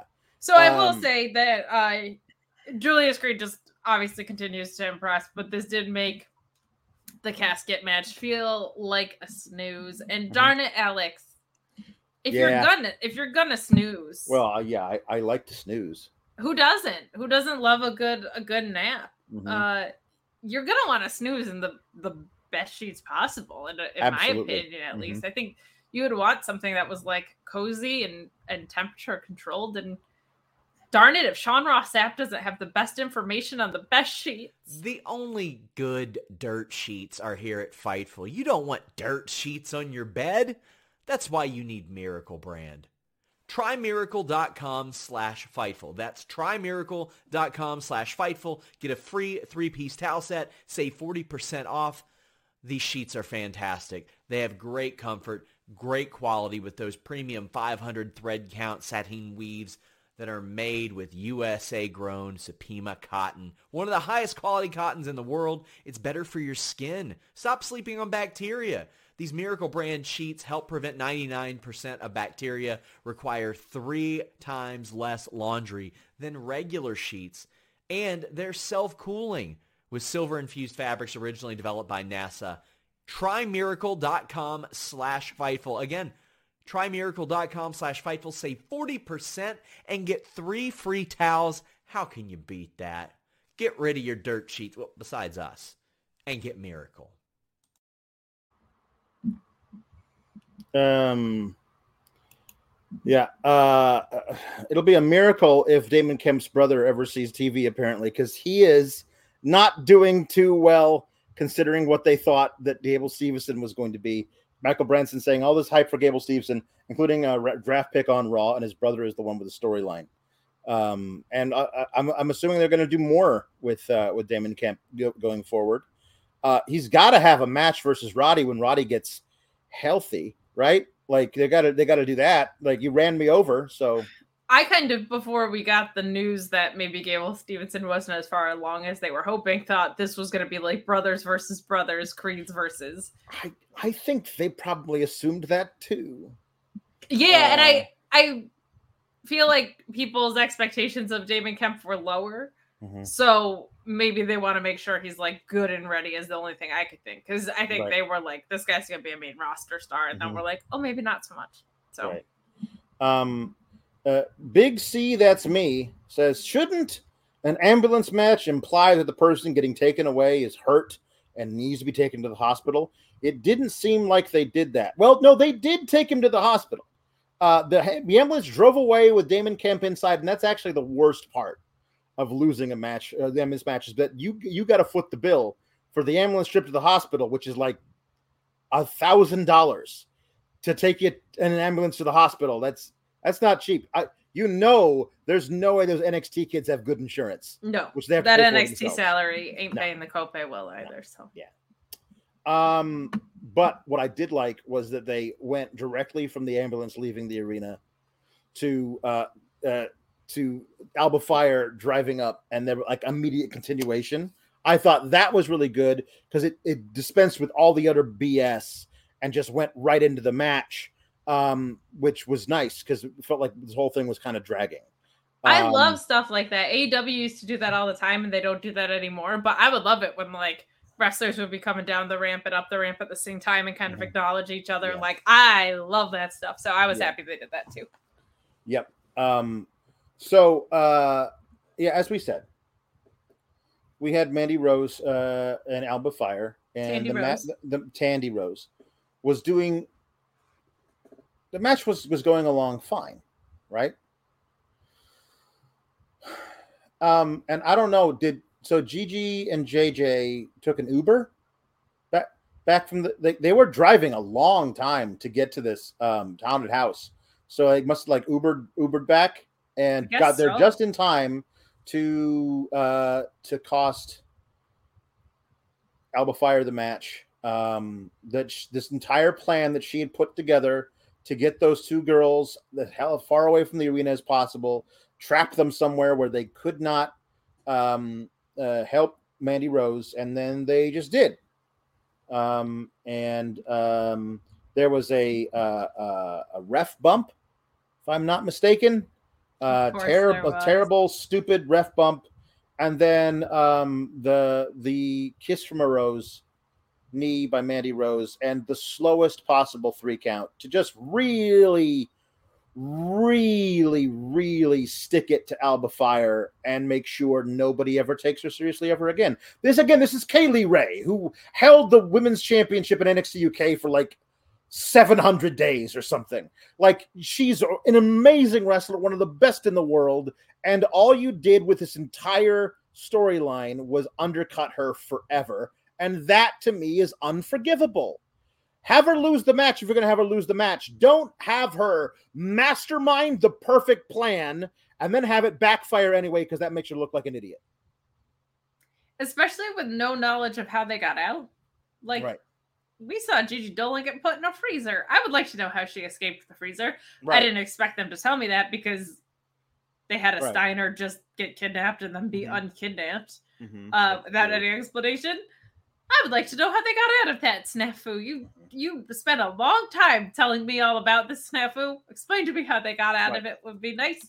That'd be nice. Uh, and actually I thought the match was, was pretty decent. I thought Mandy looked fine, and I thought Alba Fyre did a really good job, uh, like handling their size disparity a little bit, because it, it is noticeable, and a lot of times things like that can get clumsy. I've Charlotte's one of the best women's wrestlers in the world, and I've seen that happen with her and Sasha sometimes, just like, d- just literal, I'm just that much taller than you stuff can get in the way. And I thought she had some really nice, she had like some, something that looked a little bit like a sidewalk slam that mm-hmm. was a nice counter in here that I just, I thought that was really cool. I think Mandy looked fine, and I thought the match was, I'm with you, going well. Like, I wish they would have just had Miss Put Some Respect on My Name, not have to have people interfere to win it. And this isn't even their fault. We just get so many dumb ref spots in all of wrestling, especially A E W, that now when I see one, even though it's not N X T that abuses it, I'm just so sick of them. And again, that's not even on them. This one wasn't even the most egregious one. This one at least made some sort of sense. I just wish that they hadn't gone so far out of their way to, as you said, kind of like undercut what ended up making Alba Fyre look kind of dumb. Uh, if she's not winning here, send her up. She could do so many cool things on the main roster. Mm-hmm. I feel like the main roster could use uh, some some some love. I think her and Doudrop could do some really cool stuff as a tag team. They'd be so great together. Um, they definitely need more women of color on the roster too. That's not lost on me, considering it's mm-hmm. just pretty much Bianca and B F A B, I think, right now. And B F A B not, doesn't wrestle, at least hasn't yet. So not right now, no. So, uh, yeah, I, I think I think they could use a little shakeup, because the tag titles story has just been Raquel plus a friend versus Dakota right. and and Io. So if you're gonna have her lose here, I don't know what else there is left for her right. to do in N X T. You might as well call her up. I thought maybe Mandy drops and Toxic Attraction goes up. That seemed like it would make a whole lot of sense to me. Gav has the perfect, um, very succinct thing to describe this. Do that whole bit to remove the outside interference, and then just do it anyway. Yes. So it's it's it's it's it's like when they do the, oh, now we're going to have a steel cage match, which means no one can interfere, and then they do. They just do it anyway. Yeah. Uh, like, or they do, oh, this guy's manager is really getting involved all the time. You know what we're going to do to make sure he can't get involved? We're going to suspend him over the ring in a shark cage. And then he just drops like a chain or a hammer or something out of the cage during the match, and the guy cheats anyway. Like, it's just, don't go through all the rigmarole to suspend this one thing, and then have, like, if you're going to do all this, the way you have a, a wonderful opportunity to either A, my choice, have uh, Kaylee Ray, Alba Fyre beat Mandy Rose, or put some respect on Mandy Rose's name when she's out there one-on-one at a disadvantage because of, of how Kaylee Ray has, has uh, sabotaged her, did her place. Softened her up. Have her yeah. win anyway. Now, you can have her do it via chicanery, but it's got to be her own that she comes up with by herself, and not just her stooges show up and get the ref distracted. Like, just have her win by her wits if she can't win by her ability. Sometimes the heel is just the better wrestler. I always say it because it has to be true. It has to. And they just they don't like doing it that way. And, yeah. As Doc, well, I, no, I, Doc, I, no, I, Right. cannot put respect on your name that way. Like, if you're going to keep shoving that down right. my throat, you cannot be Mandy Respect Rose. I cannot put respect on your name because I have no reason to, because mm-hmm. you've only ever, the only thing you've ever told me is that you're hot and that you need other people's help to win. That's not, M J F cheats all the time to win. Mm-hmm. I, he's not asking for people's respect. He's asking for money all the time. Perfect. Like, that's yeah. fine. But I can't put respect on your name if you're going to cheat constantly. It doesn't work like that. Yeah. Um, uh, Gav saying, well, you've established she doesn't have only two friends. So what if Sonya shows up and, and helps her here? Like, I would hate it because they've still never resolved that thing for me. But at least you've already established she doesn't just have two friends. there's another person who can come out and do it to set, to solve the thing. But no, you know. Um, uh, and uh, Doc Mueller says they had the perfect setup to take the title off of Mandy Rose and screwed it up. At least I can rely on you guys to be good. Well, thank you, Doc Mueller. Oh, thank you. Um, you know what else you can rely on to be good? Ilya Dragunov. Oh boy, can you? And and, and to a lesser extent, uh, uh, the former J D Jordan Mc, Devlin. Don't, J D don't, McDonagh, don't Google me. me. Um, I'm so uh, mad we had that joke and Kevin Owens did it better than us. Yep. Me too. Me too. Um, and uh, and Bron Breakker uh, is uh, he really it is we we forget about how short of a time he's been wrestling. You really we like oh it's just because he's got like listen. If the the argument that oh he's a Steiner, of course he's good, is immediately is immediately disproven by the existence of Dominic Mysterio. So anytime somebody comes at you with ah, he's, he's a Steiner, obviously, then all you do is just show them a picture of Dominic Mysterio, and that disproves the argument. Okay. Um, uh, this was a really great triple threat. I would argue the first part of it was establishing a lot of the tropes they were going to use for the rest of it, uh, but the second half was yes. was, um, was great, great. Um, uh, everything paid off. Like amazing tickets being sold literally everywhere. Um, yes. I, I as as Jake says, Dar, uh, he says Dragunov. Dragunov lead needs to be on the main roster yesterday, and the, those three guys in the main are way too good for N X T. Um, it is a shame that um, that I I I can't. I don't know. I don't know what main roster Triple H does with an Ilya Dragunov. I don't know what I don't know what you do with that. I don't know what he does with a J D McDonagh, because like the the, the roster is. Is full of people who aren't being used who are really, really good. Like Angel Garza's really good. When's the last time you've seen an Angel Garza singles match where it wasn't two minutes long? Like there are a bunch of guys on the main roster who are really good, and we don't get to see them do stuff. So in N X T, at least they get these these spots. That sucks because they deserve better than that. But they're not, I don't know what they would be used like on the main roster. Honestly, don't. Dragunov would be great in a mid-card situation, and Dragunov would be great in a stable, mm-hmm. like him and Tyler Bate, and give me sure. someone else against Imperium for like six months. Well, yeah. May. Right. Um, but I understand what you're saying. Like he's not to be this corny about it, but it's Halloween Havoc night. We'll be corny about stuff. He is a pro wrestler, and the main roster has gotten so much better, and there's some really great pro wrestling that happens on there, but it's still a sports entertainment product. Yeah. And he is like a, a pro wrestler through and through, um, which is awesome. And he did such a good job. God, he was so great. So great in this match tonight. And they all were, but like there's the guy... I think of like my sister's an improviser, and it's so crazy how you see certain improvisers make other improvisers so much better.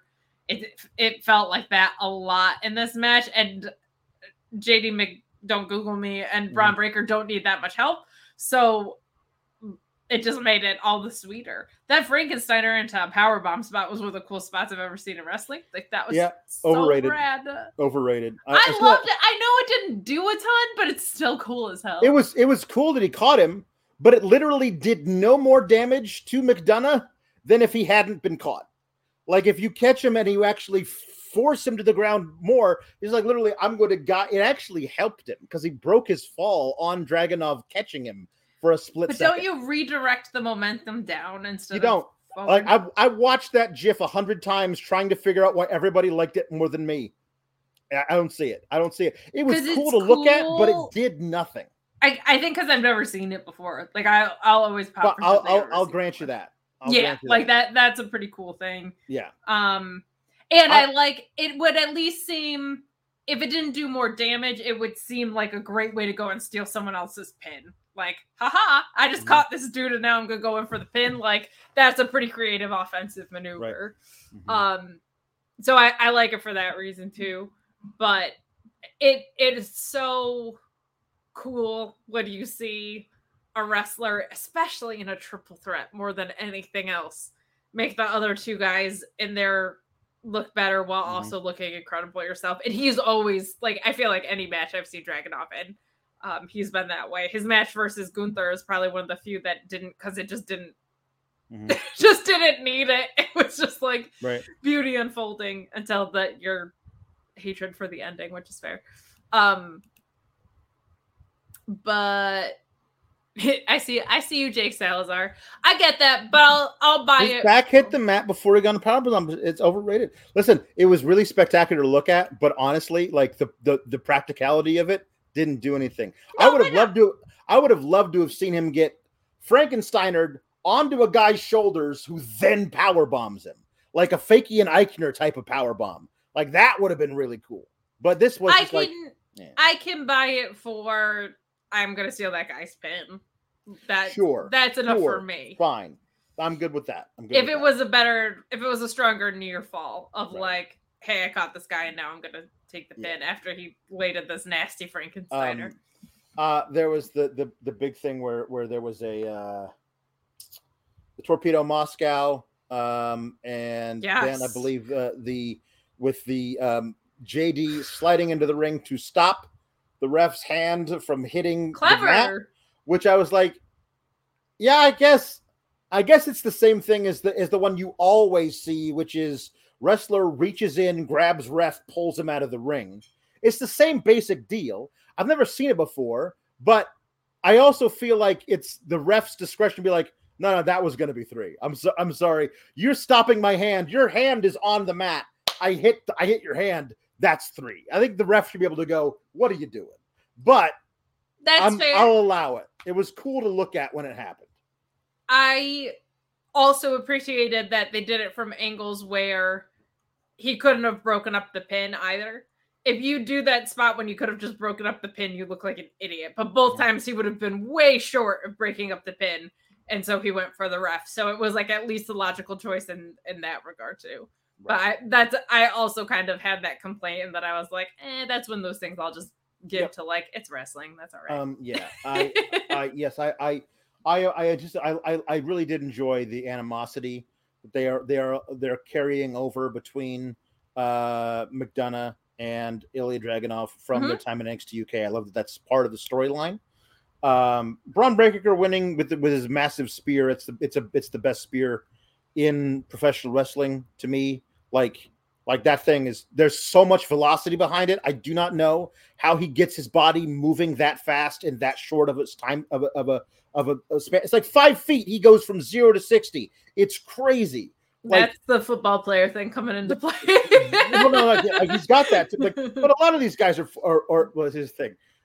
Goldberg used to have that velocity twenty-five years ago. Now it looks like he's just putting his shoulder down and, and walking.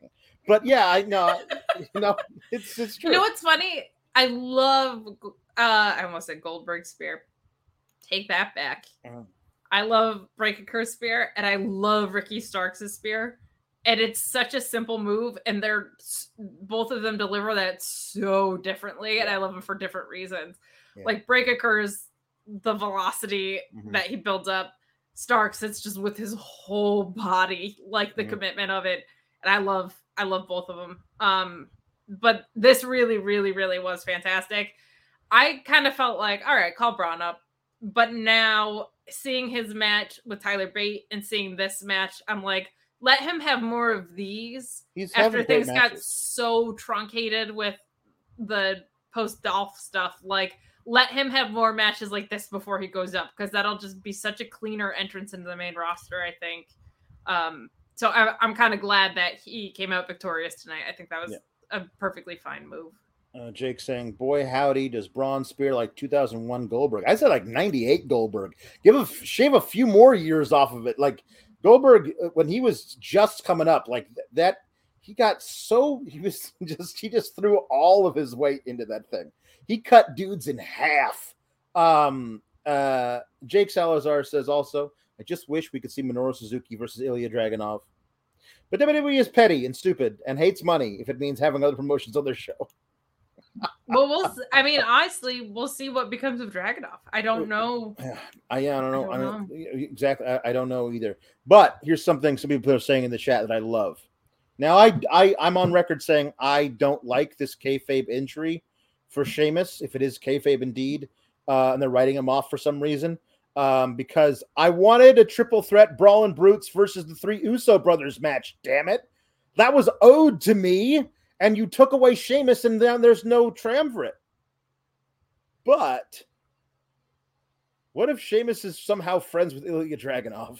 And that's a, that's the third guy they bring up to feud not only with the Usos, but also to like bring as like their secret weapon against Gunther.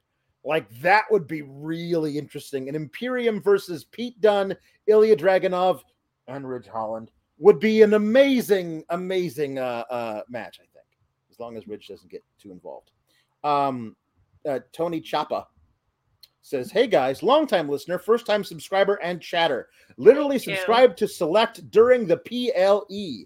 Are there any plans for a new N X T championship or going back to original design? First of all, thanks know. for subscribing. We appreciate that uh, a great deal. And you'll get us behind the paywall doing pay-per-view post shows for most pay-per-views, mm-hmm. N X T ones, because we do the Tuesday show. We're on the main right. for that. But most of them will be on Fightful Select for. So you can catch us there, and I appreciate that very much. I don't think they... If they weren't going to do it with the U K belts, they won't do it, I don't think. Because the U K belt designs no. were so beautiful yeah. that if when you were unifying all those titles, you don't make it one of them is... is silly to me. And I feel like they also introduced those belts not long enough ago. And they're not so, you know, they don't have rainbow colored straps or anything. They just kind of look like they were in dish soap with their rainbow. Right, that's the thing. Bro says, he also says, Bron holding up the two point oh rainbow, rainbow belt just isn't doing it for me. Um, there's this weird little sheen to it that looks all rainbow. Like bubble soap, legit. Yeah, yeah, it does look like, it does look like bubble soap. I wish they would, um, but I don't I don't think we've heard any plans. I'm sure Sean would know if they do. Yeah. And apparently H B K is just letting it fly over there, so he would just tell you. yeah. Um, uh, Jake Salazar saying that that would sound like they copied the blood and guts storyline, but changed it so it wasn't obvious. Um, I don't know. I mean, I, I, I, I wouldn't think of it. I would, I would think of it as, hey, hey, Gunther and and friends, we found a guy who uh, likes us but hates you, so let's fight that way. And apparently, um, Sheamus is getting married next week. Oh, so he's going to take some time off, off for a honeymoon, which is awesome. Good for him. Um, good for him. That's awesome. Mazel tov. Um, and uh, they they didn't have to bring him, take him off N X T with what they called a non-displaced fracture of his elbow. Like you could say he twisted his ankle and have him go go away for a month. Like now you like now he's going to come back. He's going to have like a cast. He's going to rip off. Who am I? What am I saying? That's going to look awesome. Um, uh, uh, a couple things of some housekeeping before we get into the um, the jukebox. Leave Sean a thumbs Garner up says, on this video. Please do leave a thumbs up. Sean Garner says, uh, "Who do you think beats Mandy now?" It's got to be Roxanne. If it's not Roxanne, as I said, the Earth will crash into the sun. Like I honestly don't know. Uh, they're they're, they're keeping it on her so she can get her one year. Fine, like. I don't know. Here's the deal. She could have gotten her one year because that's like Tuesday, right? Or Wednesday, something like this this week. If you had done Halloween Havoc on the twenty-ninth instead of the twenty-second, which doesn't make any sense, you weird. could have still had her have her one year, and then a few days later, she loses the title to Kaylee Ray as God intended. Like, uh, it's, yeah, whatever. Um, but yeah, I, it's got to be Roxanne, right? I, I would think so. I would think so. That just also seems like a...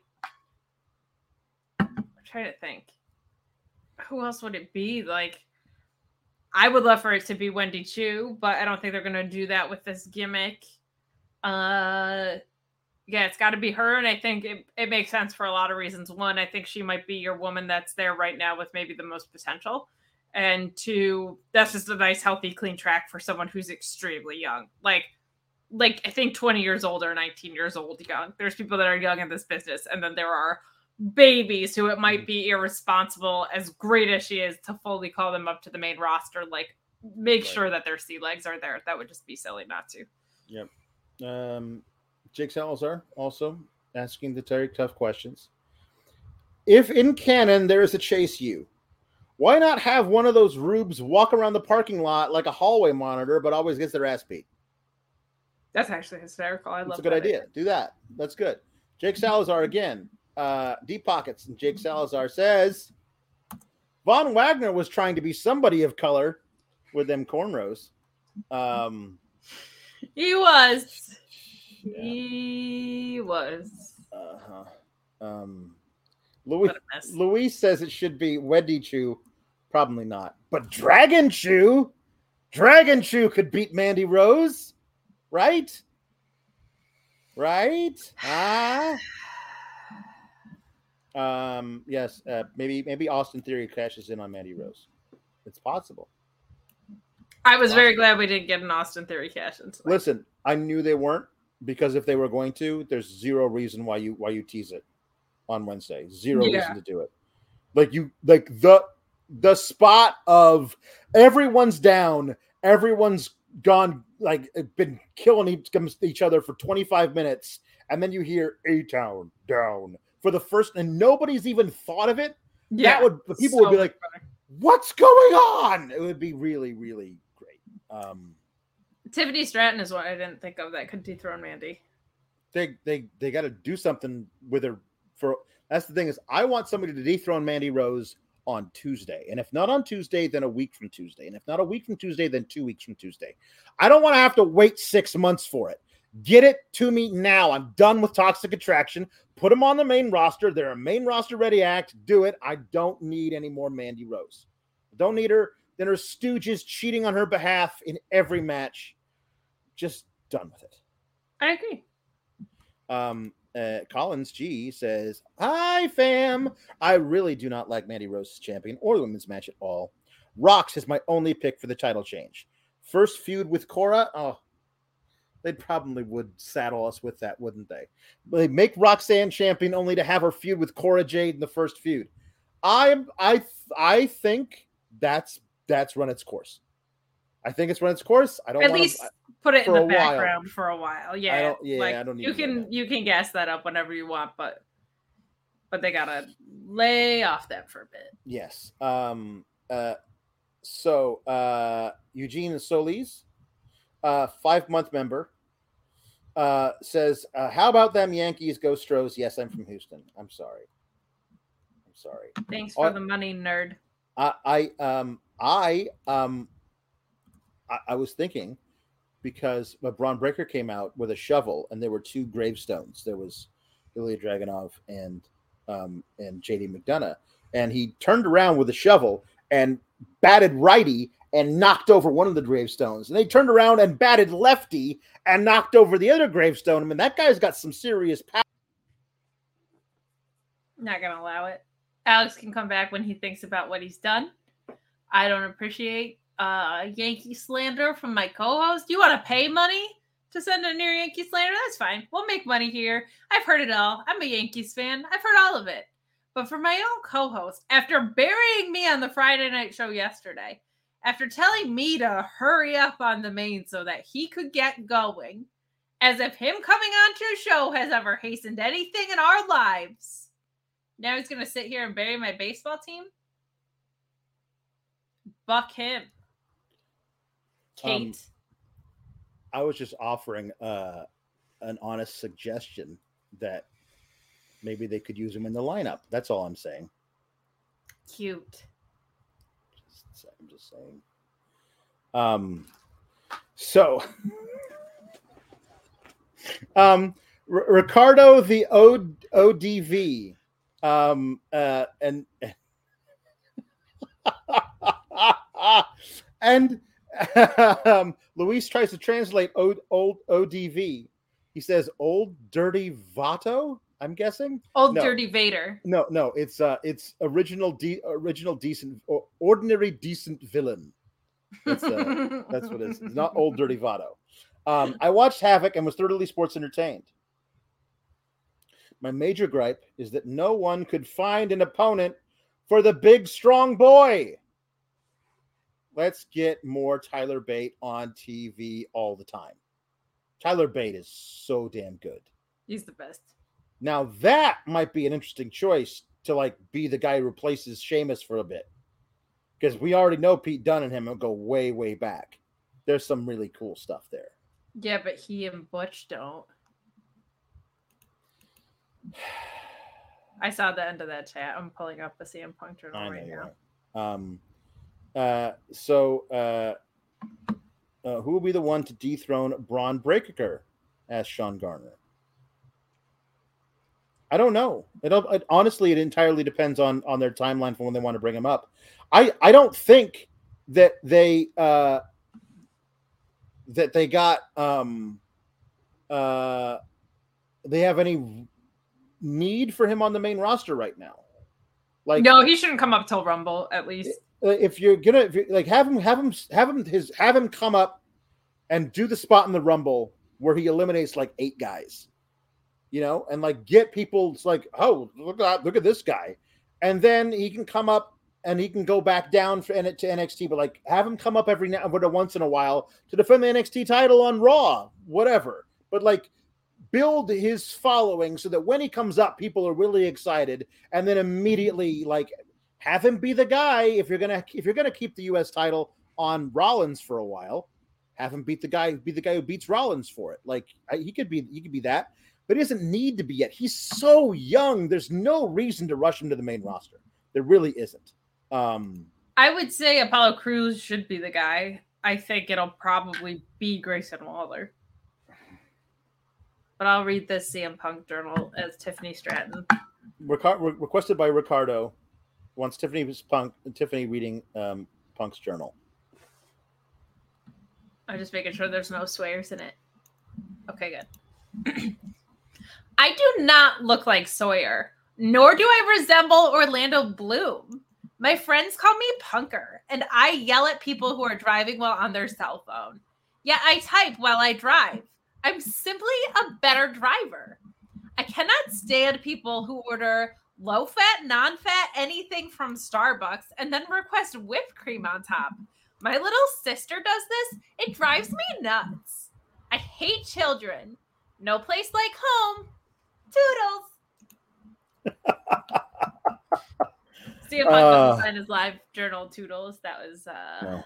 that was an artistic license that I took. No, right. Um, very true. Um, uh, so this is a very odd one, and I don't know that I.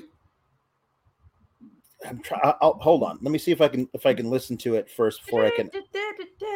I, I, I know. I understand. I'm, I'm I'm trying to remember. I don't want to do it wrong. You know. Okay. Okay.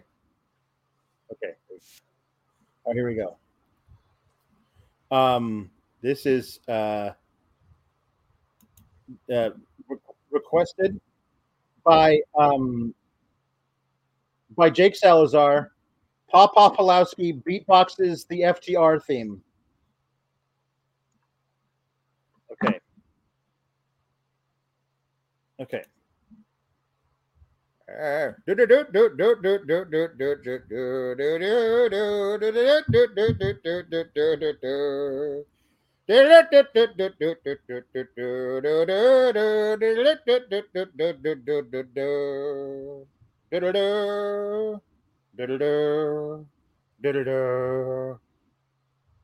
Gra- grip, grandpa. What?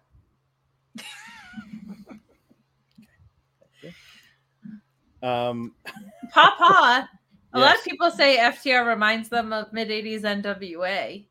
Do you have any stories about mid-eighties N W A? Oh, do I ever. You see, there's this group. They were called N W A, and they standed for something, but I forget what it was. But there was Eazy-E, and there was Doctor Dre, and there was Ice Cube, and there was the N W A, and they had some bangers. Let me tell you what, there was they had some bangers in that in that group. That was some fantastic stuff on that album, but I, I can't for the life of me remember what it was stood for. It wasn't National Wrestling Alliance. Uh, I don't know. Anyway. Uh, um, uh, uh, okay, there's a, a lot of these are for you because they were sent in on Tuesday, and uh, and you had you didn't have a phone. You had your phone, but nothing else. So, um, so here we go. Um, there's there are a bunch of links here. Jesse Ozog wants wants you to to do uh, Shakespeare um, as Tiffany Stratton, uh, and uh, so so there's something there. Um, and so as you can, do you have that there? I do. Okay. This is so much more fun for me when you were the only one doing it. I know. It's so much pressure now. Oh, good. Brave warriors. Clifford and Northumberland? Northumberland? Come, make him stand upon this molehill here. That wrought at the mountains with outstretched arms, yet parted but the shadow with his hand. What was it you that would be England's king? Was it you reveled in our parliament and made a preachment of your high descent? Where are your mess sons now back to you? To back you now. I can talk. I'm went. I'm Tiffany Stratton. This is falling apart. It's fine. The wanton Edward and the lusty George? And where's that villain crookback prodigy? Dickie, your boy with that grumbling voice, was wont to cheer his dad in mutinies? Or with the rest where your darling Rutland? Look, York, I stained this napkin with blood. That valiant Clifford with his rapier's point made issue from the bosom of the boy, and if thine eyes can water for his death, I give thee this to dry thy cheeks withal. Toodles. ah!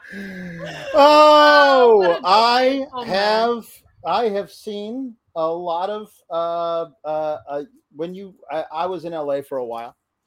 And sometimes you'll you'll uh, you you see people doing monologues, and if they're from L A and they sound like that, and they're trying to do Shakespeare, it kind of sounds like that. So there you go. That's good.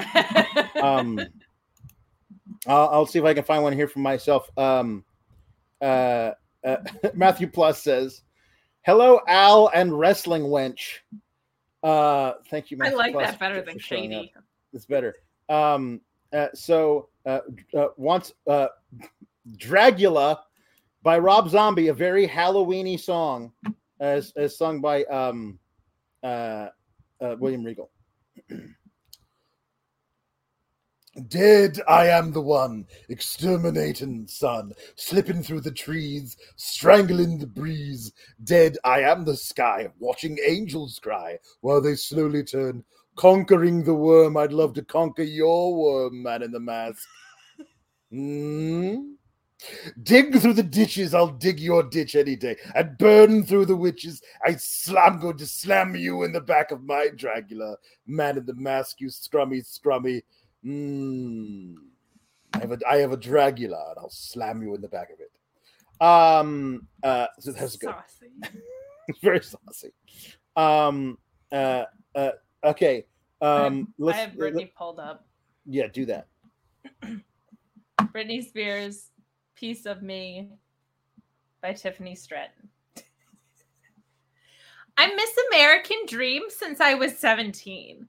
Don't matter if I step on this scene or sneak away to the Philippines. They're still going to put my derriere in magazines. You want a piece of me? I miss Bad Media Karma, another day, another drama. Guess I can't see the harm in working and being a mama. And with a kid on my arm, I'm still an exceptional earner. You want a piece of me?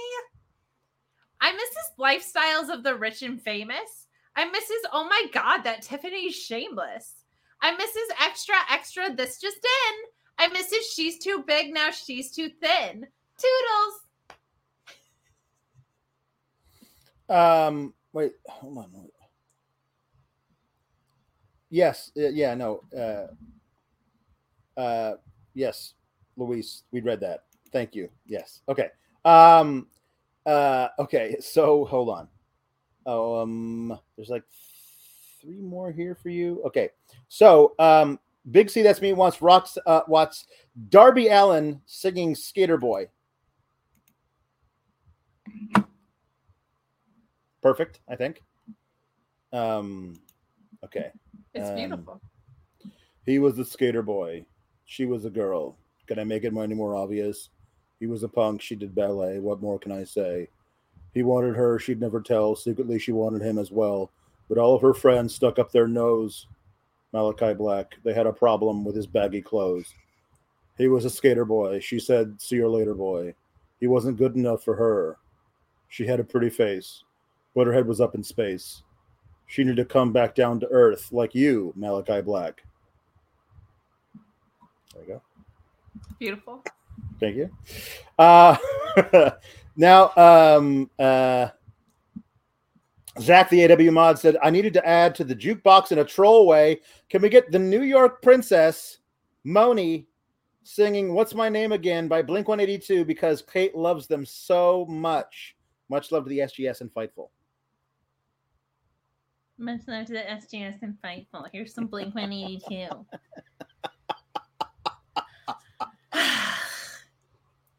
I took her out. It was a Friday night. I wore cologne to get the feeling right. We started making out. She took off my pants, but then I turned on the T V. And that's about the time she walked away from me. Nobody likes you when you're twenty-three. And are still more amused by T V shows. I mean, what the hell is A D D? My friends say I should act my age. What's my age again? What's my age again? Thank you. Um, the most Blink one eighty-two will be doing. I love this. Oh, snap. The voiceovers are back. Uh, yes, yes. Kate Kate does more of them now because we found out she does a fantastic Tiffany Stratton. Um, uh, So, uh, William Regal singing Tainted Love by Gloria Jones. Here we go. This is definitely... These pop-up ads are killer. They really are. Sometimes I feel I've got to run away. I've got to get away from the pain. You drive into the heart of me. The love we share seems to go nowhere. And I've lost my right, for I toss and turn. I can't sleep at night. Once I ran to you. Now I run from you. I'll never run away from you, man in the mask. The tainted love you're giving. Give me all of your taint and love. You're gi- I give you all a girl I could give you. Take not give it. That's not nearly all. Tainted love. Whoa. Tainted love. War games. Um... um now we okay so um Tony Choppa says give me Bate versus Gable, no Otis, no Theory, fifteen minute banger. You know what, give him twenty. Give him twenty Hell yeah, let's do it. um Jambeer is requesting Yakko's World by Yakko from Animaniacs as sung by Tiffany Stratton.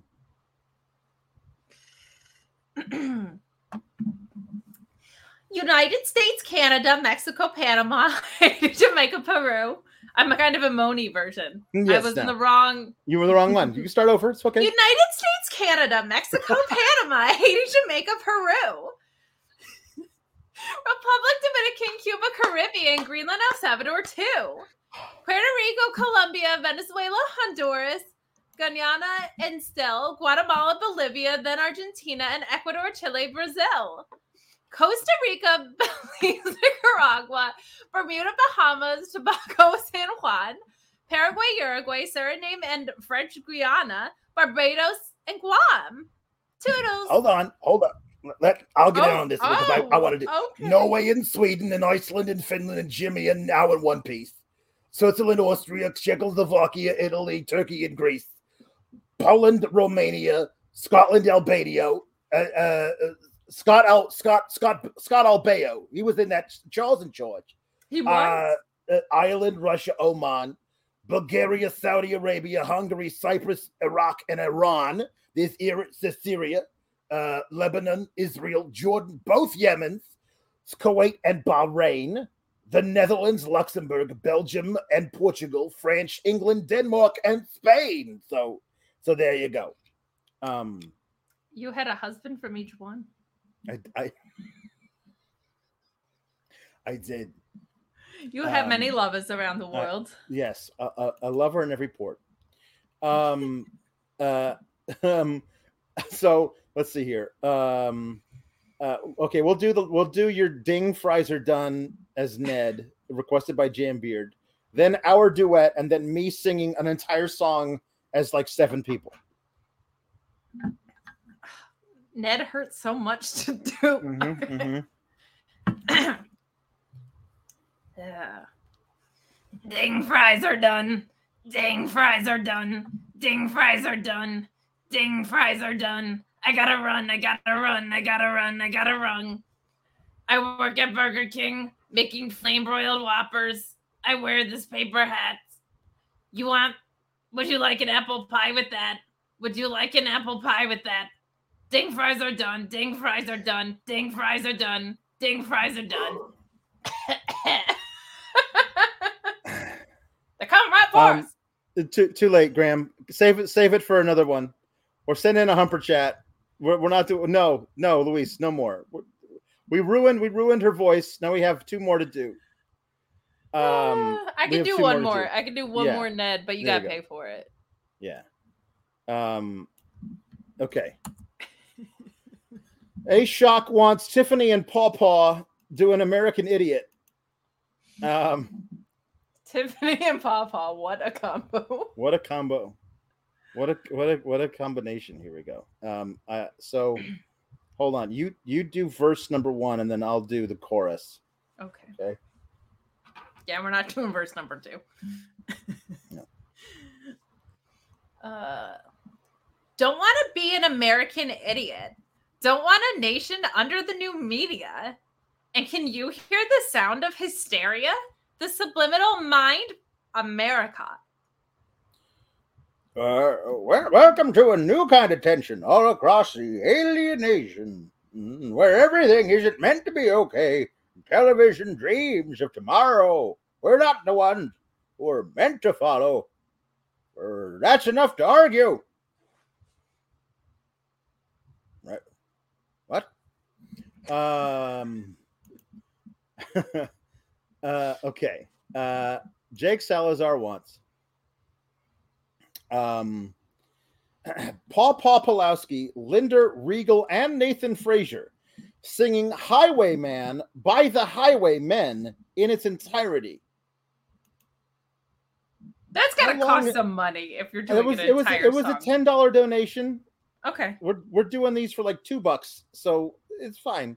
So, oh, I get it. The Highwaymen. So it's it's because they're they're all they're all different ones. Okay. Um, seriously, we gotta find a different ver- a different place to find these that doesn't have pop up ads all over the damn All thing. of them do. So all many of them. of them do. So we gotta figure out a way to do this without. Okay. Um.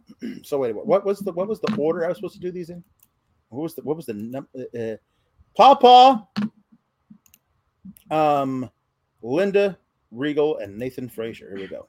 I was a highwayman along the coach roads. I did ride with a, with, a, with, a, with a sword and a pistol by my side. Many a young maid lost her baubles to my trade. Many a soldier set his lifeblood on my blade. The bastards hung me in the spring of twenty-five, but I'm still alive.